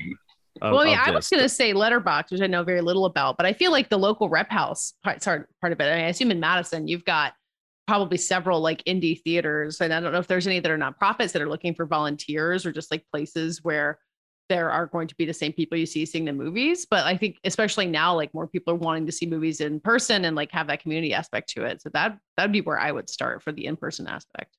Yeah, what's the art? What's the independent cinema scene like in Madison? Do you guys have some surviving places you can rely on? we don't we only have Oh. stuff through uw so mm. like Yeah. UW Madison And you're not connected to UW at all. they have good stuff no i'm not Yeah. we had we had a sundance cinema before they all got bought out by amc Yeah, it's. I, I wonder mean, if this is the job of a, of a library or another type of institution where you Yeah. can help. Hmm. You could build out film programming or retrospective and conversation and um, and be programming something on a, on a more small scale through a, a library, another community group that's not doing film stuff. Seems like an opportunity. Also, like it, I would treat this more like I don't mean I don't even know if this is a helpful point of reference, but I treat it more like a D and D group. Like what you need for, to make a film community is people who want to get together in a place and do one activity.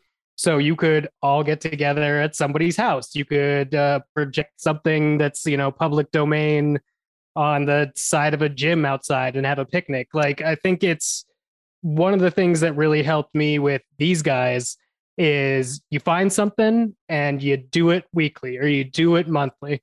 And if Yeah. some people can't make it, that's great, but it's always happening and you'll be Mhm. surprised once people just start showing up. I mean, They're, they're there. it's it's funny because you know we all work in film and TV to some capacity and are sort of inundated in this stuff in our day to day lives. But what Dave's saying about this podcast being our version of that community that we sort of carry with us and sustain is true.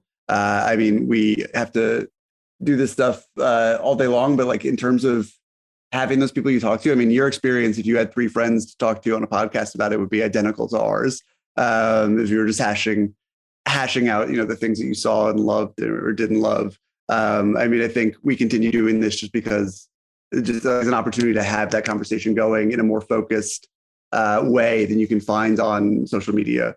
Um, and so, really, you just need one person. yeah to to that point i feel like there's a lot of opportunities to start something virtually like start something Mhm. you could go on twitch and twitch now allows you to stream anything that's on amazon prime and it's kind of limiting but you could easily do that where watch-alongs and and talks. Like a Bosch And, um, you could watch all of Bosch and the Mhm. new Bosch sequel series, of course.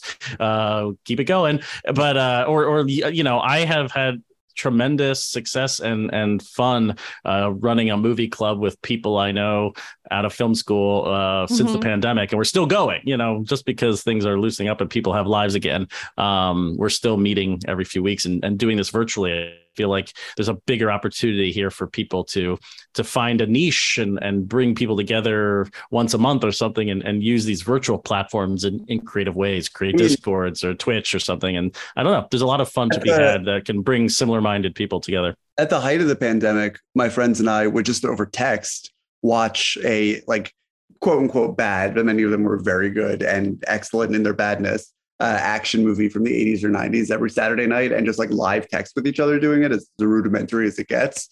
And even that was kind of like a stabilizing force. And these are people I was talking to who are not involved in film in any capacity. And we're just enjoying watching Dennis Rodman and Jean Claude Van Damme in Double Team, which anyone would. Um, so that yeah, that I mean that and that does could- that answer the question bennett I do don't we help So. you It's helpful. Yeah.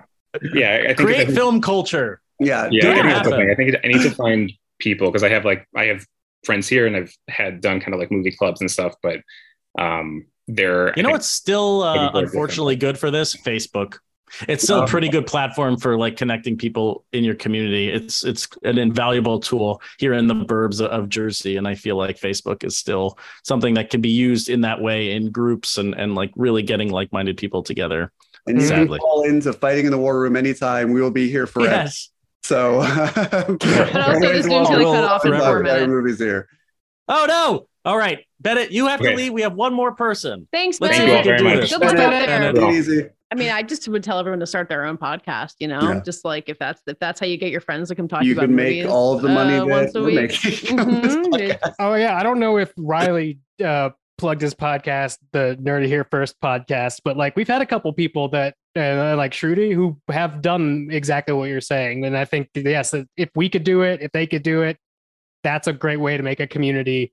And I mean, it's but we are essentially doing this, you know, joking about making money. Like this is as as longtime listeners know the show. Uh, this this podcast has never made a dime, and uh, No, it is we not. do this just for community, the same way that anyone else who is just starting a podcast with their friends would be doing it for community, even though our day jobs happen to be in the entertainment industry. So uh, you are literally no different than this stupid podcast if you start your own, and probably better. But at this point, I mean, there's so many different forms of technology. I don't think anyone needs to start another podcast necessarily. You could, but you could start film groups. I hope Letterboxd but if evolves a bit to if let think there be it more community less as a connect people. commodity and more just Yes, as an yes. avenue to speak to their friends. Then I think that's you know. I think that's right. all right. I'm gonna wrap Um, it. I'm gonna wrap it up like this. Let's wrap up. Patches, Thank you so much for doing our clicking it out and getting everybody in that we could. We I'm got had- 99% of people into the call. That was fantastic. Oh, wait, we just lost the last caller. We got 100% of people. We got 100% of people. If you could, sorry to Tyler. If you listen to the show, we next time. Tyler. The next Yeah. time. We'll do this again. We'll do this. If you're watching us on YouTube, thank you for joining the experiment. I hope it worked. The I'm chat gonna. on YouTube has been so great. I've been like check, sticking my head in it once in a while. What a Well, I mean, this is something we could do every week. Uh, it's this is now set up here. Uh, Let's be but- clear. This is not something we can do every week, and it will not be something that we do. Oh, every not not but we'll do call-in it shows, occasionally. but people can live talk. streams, People can listen could. to us record live if they. But then there's all the parts where we're just like, Dave, cut that. Uh, well, yeah, then then they'll know. Uh, anyway, um, uh, but if you guys uh, want to email us anything that we missed, or obviously your international reviews, fitwr.podcast at gmail.com. And uh, it looks like somebody's Oh my. God. Tyler's popping in for the last minute of our Zoom call. Tyler. Oh, Tyler, worked say, so say a, say a movie. Say something about a movie, quick. Uh, I. Yeah. Any movie, Tyler. Tyler. any movie. Just say a thing about it. Uh, the Black Phone was pretty good. I saw it Boom. recently. More, Tyler. More. Just tell us everything about movies it didn't seen. cut off, so we might not actually get physically Okay. thrown off, although we should. I also just really appreciate the podcast and everything you do, and I'm a little Gold Men fan as well. And um, I lost my mom this year, and this podcast has been Oh. really comforting for me. And so, uh, yeah, I'm, I, I wish I do this again because I'd love to ask a proper questions. I mean, I think you might have time. Ask a proper question. Just throw it Let's out see. there. Okay. And thank you. And sorry. It'll make the well, recording if The, it's the not hook hasn't come streaming. out in Okay, cool. us off Wait, stage. can you can you hear me now? I paused. Yeah, you can. You're okay, good. Awesome, great. Thanks for taking the time to do all this and uh, take my question. Uh, I wanted to ask about how you guys uh, watch things throughout the week as film critics, people who podcast about film, culture writers. I'm so curious. One about like what your setups are like at home. Do you watch things on your TV, on your laptop? Do you switch around? And also, how are you organizing all the things you're watching, both like Mm. for work and for pleasure? I work in music, and so I have to kind of differentiate between like listening for pleasure uh, and and listening for work. And so I'm just curious about how you how each of you kind of divvy that up through the week because I know you guys watch quite a bit. So yeah. Well, this is that's my television. Um, but I, you know, there it is. That's the where the magic happens. if, if I'm watching something at home, most of the streaming links that we get for for movies don't work on my television. Or if they do, I have yet to figure out how to set them up. So I have to watch a lot of them on my computer, which is not ideal. But I don't have to watch too much for on a weekly basis. It's not too hard to keep track pleasure. of. I just don't get to watch anything for pleasure. I mean, I watch. Uh, I I um. You watch Below Deck? Well, I know. I mean, I, I honestly just watch uh, Shark Tank Below Deck, like ad nauseum at home. Uh, it brings me endless joy. Uh, that, that is my my pleasure viewing. I I've been watching like Irma Vep and the occasional television show that is scripted uh, for fun. But um, I wish that I had more time for this to be a problem. I just collect uh, things on a on a list that I should be watching, um, and maybe one day I will have another paternity leave just so that I can uh, have a couple of months to watch things of my choosing, which feels like a short term play for a long. This is not what paternity leave is, by the way. But uh, you know what? It worked the first time, so I'll try that again. I have a list on my phone of everything I've watched, uh, TV and film, and that's only the work stuff. Like if I watch something old that didn't come out this year, it doesn't go on that list, and I may or may not just forget about it entirely. Um, but the one thing that has saved my marriage and my household is if I'm watching something for work, I have the Bluetooth headphones that connect to the television, so no one else has to hear whatever it is I'm watching. That's been key. Wow. Yeah, I've really had to separate media as well. So most of the things that I watch are on my phone or on a laptop. I have this whoop, I have this in a room now, so I have a tiny screen that I could do stuff on. Um, but mostly I watch uh Saturday evenings, especially post pandemic where I'm not like going out to drink or anything. Uh, Saturday evenings are either catch up on the thing that I have to talk about uh, in the next couple of weeks or free time. And I wish I was good enough to keep a list. I definitely did for a while of like TV to catch up on, but there's so much of it. And with Game of Thrones and Lord of the Rings on the immediate horizon, I've been rewatching King of the Hill on Hulu.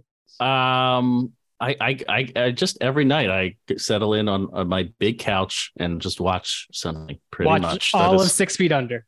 My whole. I have nowhere to go. Uh, I Well, you and your wife children. watch all this stuff together, so like we do watch that is one yeah that is true we typically watch everything together um and she has some shows that she watches by herself when i'm podcasting but um typically what we're watching is is work stuff because there's so much television and movies now that i'm watching from home um but I uh, I mentioned on the call already that I've been doing a movie club since the beginning of the pandemic, so that I'm I'm watching at least one old thing every week, and I also have been trying to use my like doing dishes and cooking time to watch more. So the only thing I watch on the laptop is like Criterion Channel or Paramount Plus, HBO Max, Peacock, the depths of those services to watch anything totally offbeat. I've been watching a lot of blaxploitation films I mentioned on the podcast a few weeks ago. I just watched an amazing Walter Matthau movie called Hopscotch on the Criterion channel and it's a lot it's a very talky movie so I can have my computer placed uh, atop my microwave while I'm like chopping carrots and this is one way that I enjoy the great cinema of yore and then I settle it on a couch and watch whatever Marvel crap I need to do. Um, and I say that with love. I love a lot of Marvel crap as you know. Um, so yeah, that is that is how I plow through the content mines. I guess sometimes I just need to be watching something during the day, like take work hours to actually watch more stuff on a computer. And I can do um, but I, that. tr- I I- also try not. I try not to watch on my computer. I just do not enjoy sitting upright in the way I need to in like an office chair and watching. I mean, there are people I work with at Polygon in their 20s who do not own televisions. They only own laptops and that's how they watch everything. Um, so that is I, I don't mean to disparage the laptop viewing way, but uh, it's not how I do it. Big laptop's gonna get you. Big laptops are Um, coming for Cool. me. Tyler, thank you for your patience and We made it. You made it. managing to we get did in it. here. We're so glad. We didn't get booted off Zoom. You connected via the internet, and we have had an amazing call. Thanks Right for on. joining This us. This is a great call to go out on. Thank you, Tyler. Yeah, thank you so much, y'all. Have a great rest of your night. Thanks, You too. Tyler. Yeah, All thank you. Bye. Bye. And- Bye.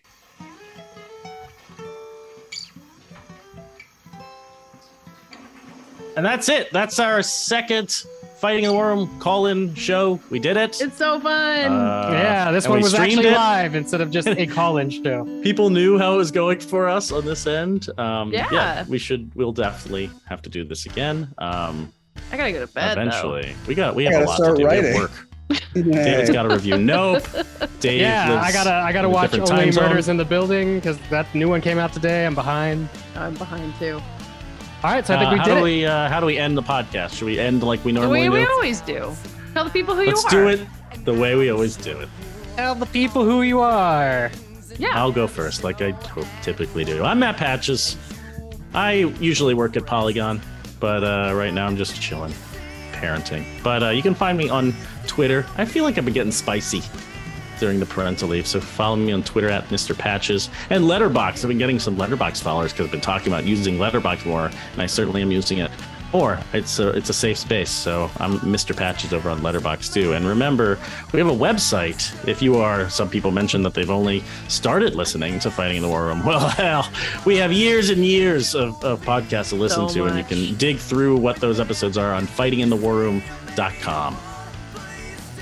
Uh, I am David Ehrlich. Uh, what do I say at the end of every episode? Uh, you can find me on Twitter at David Ehrlich, where I continue to uh, say things that make people angry, I guess. it feels pretty benign to me. Uh, and uh, oh, I just got a tweet from Catherine to all of us. Look at that. Um, who forgot to Get mention- off Twitter, end the show. I what are you doing? in my head that David would say kill. There you go. Um, I, I have to go review Nope for IndieWire, where I work. Uh, if that review seems particularly uh, sleep deprived and deranged, you know why. Uh, good movie though. Um, you can, yeah, and you can find all of us on iTunes at Fighting in the War Room. Leave us a review. We'll read it live on the show. It's the next best thing to being live on the show. Uh, I'm Katie. Oh, Scott. Sorry, Dave. I was But so you excited. you are the ending. I was so excited. You're the cherry. I'm Dave Gonzalez. You know where to follow me on uh, Twitter. You know my other podcasts, and you know about this one. Wow. Uh, I'm Katie Rich. I'm at Vanity Fair on the Little Gold Men podcast. And also, I want to plug something else, which is that we're doing a trivia on Zoom on August 14th, 15th. I should know that date. Uh, Sunday, August 14th. I've tweeted about it. I'll keep tweeting about it. If you listen to this far and like, join this live podcast, you should do it and play trivia with me. And uh, I almost everyone on this. I have one one of you has not committed yet, but everyone else will be there, and more people that you know can play trivia with us and uh, give money to abortion funds in the process. Yeah. There's no lightning round question. That's it. That's it. That's a show.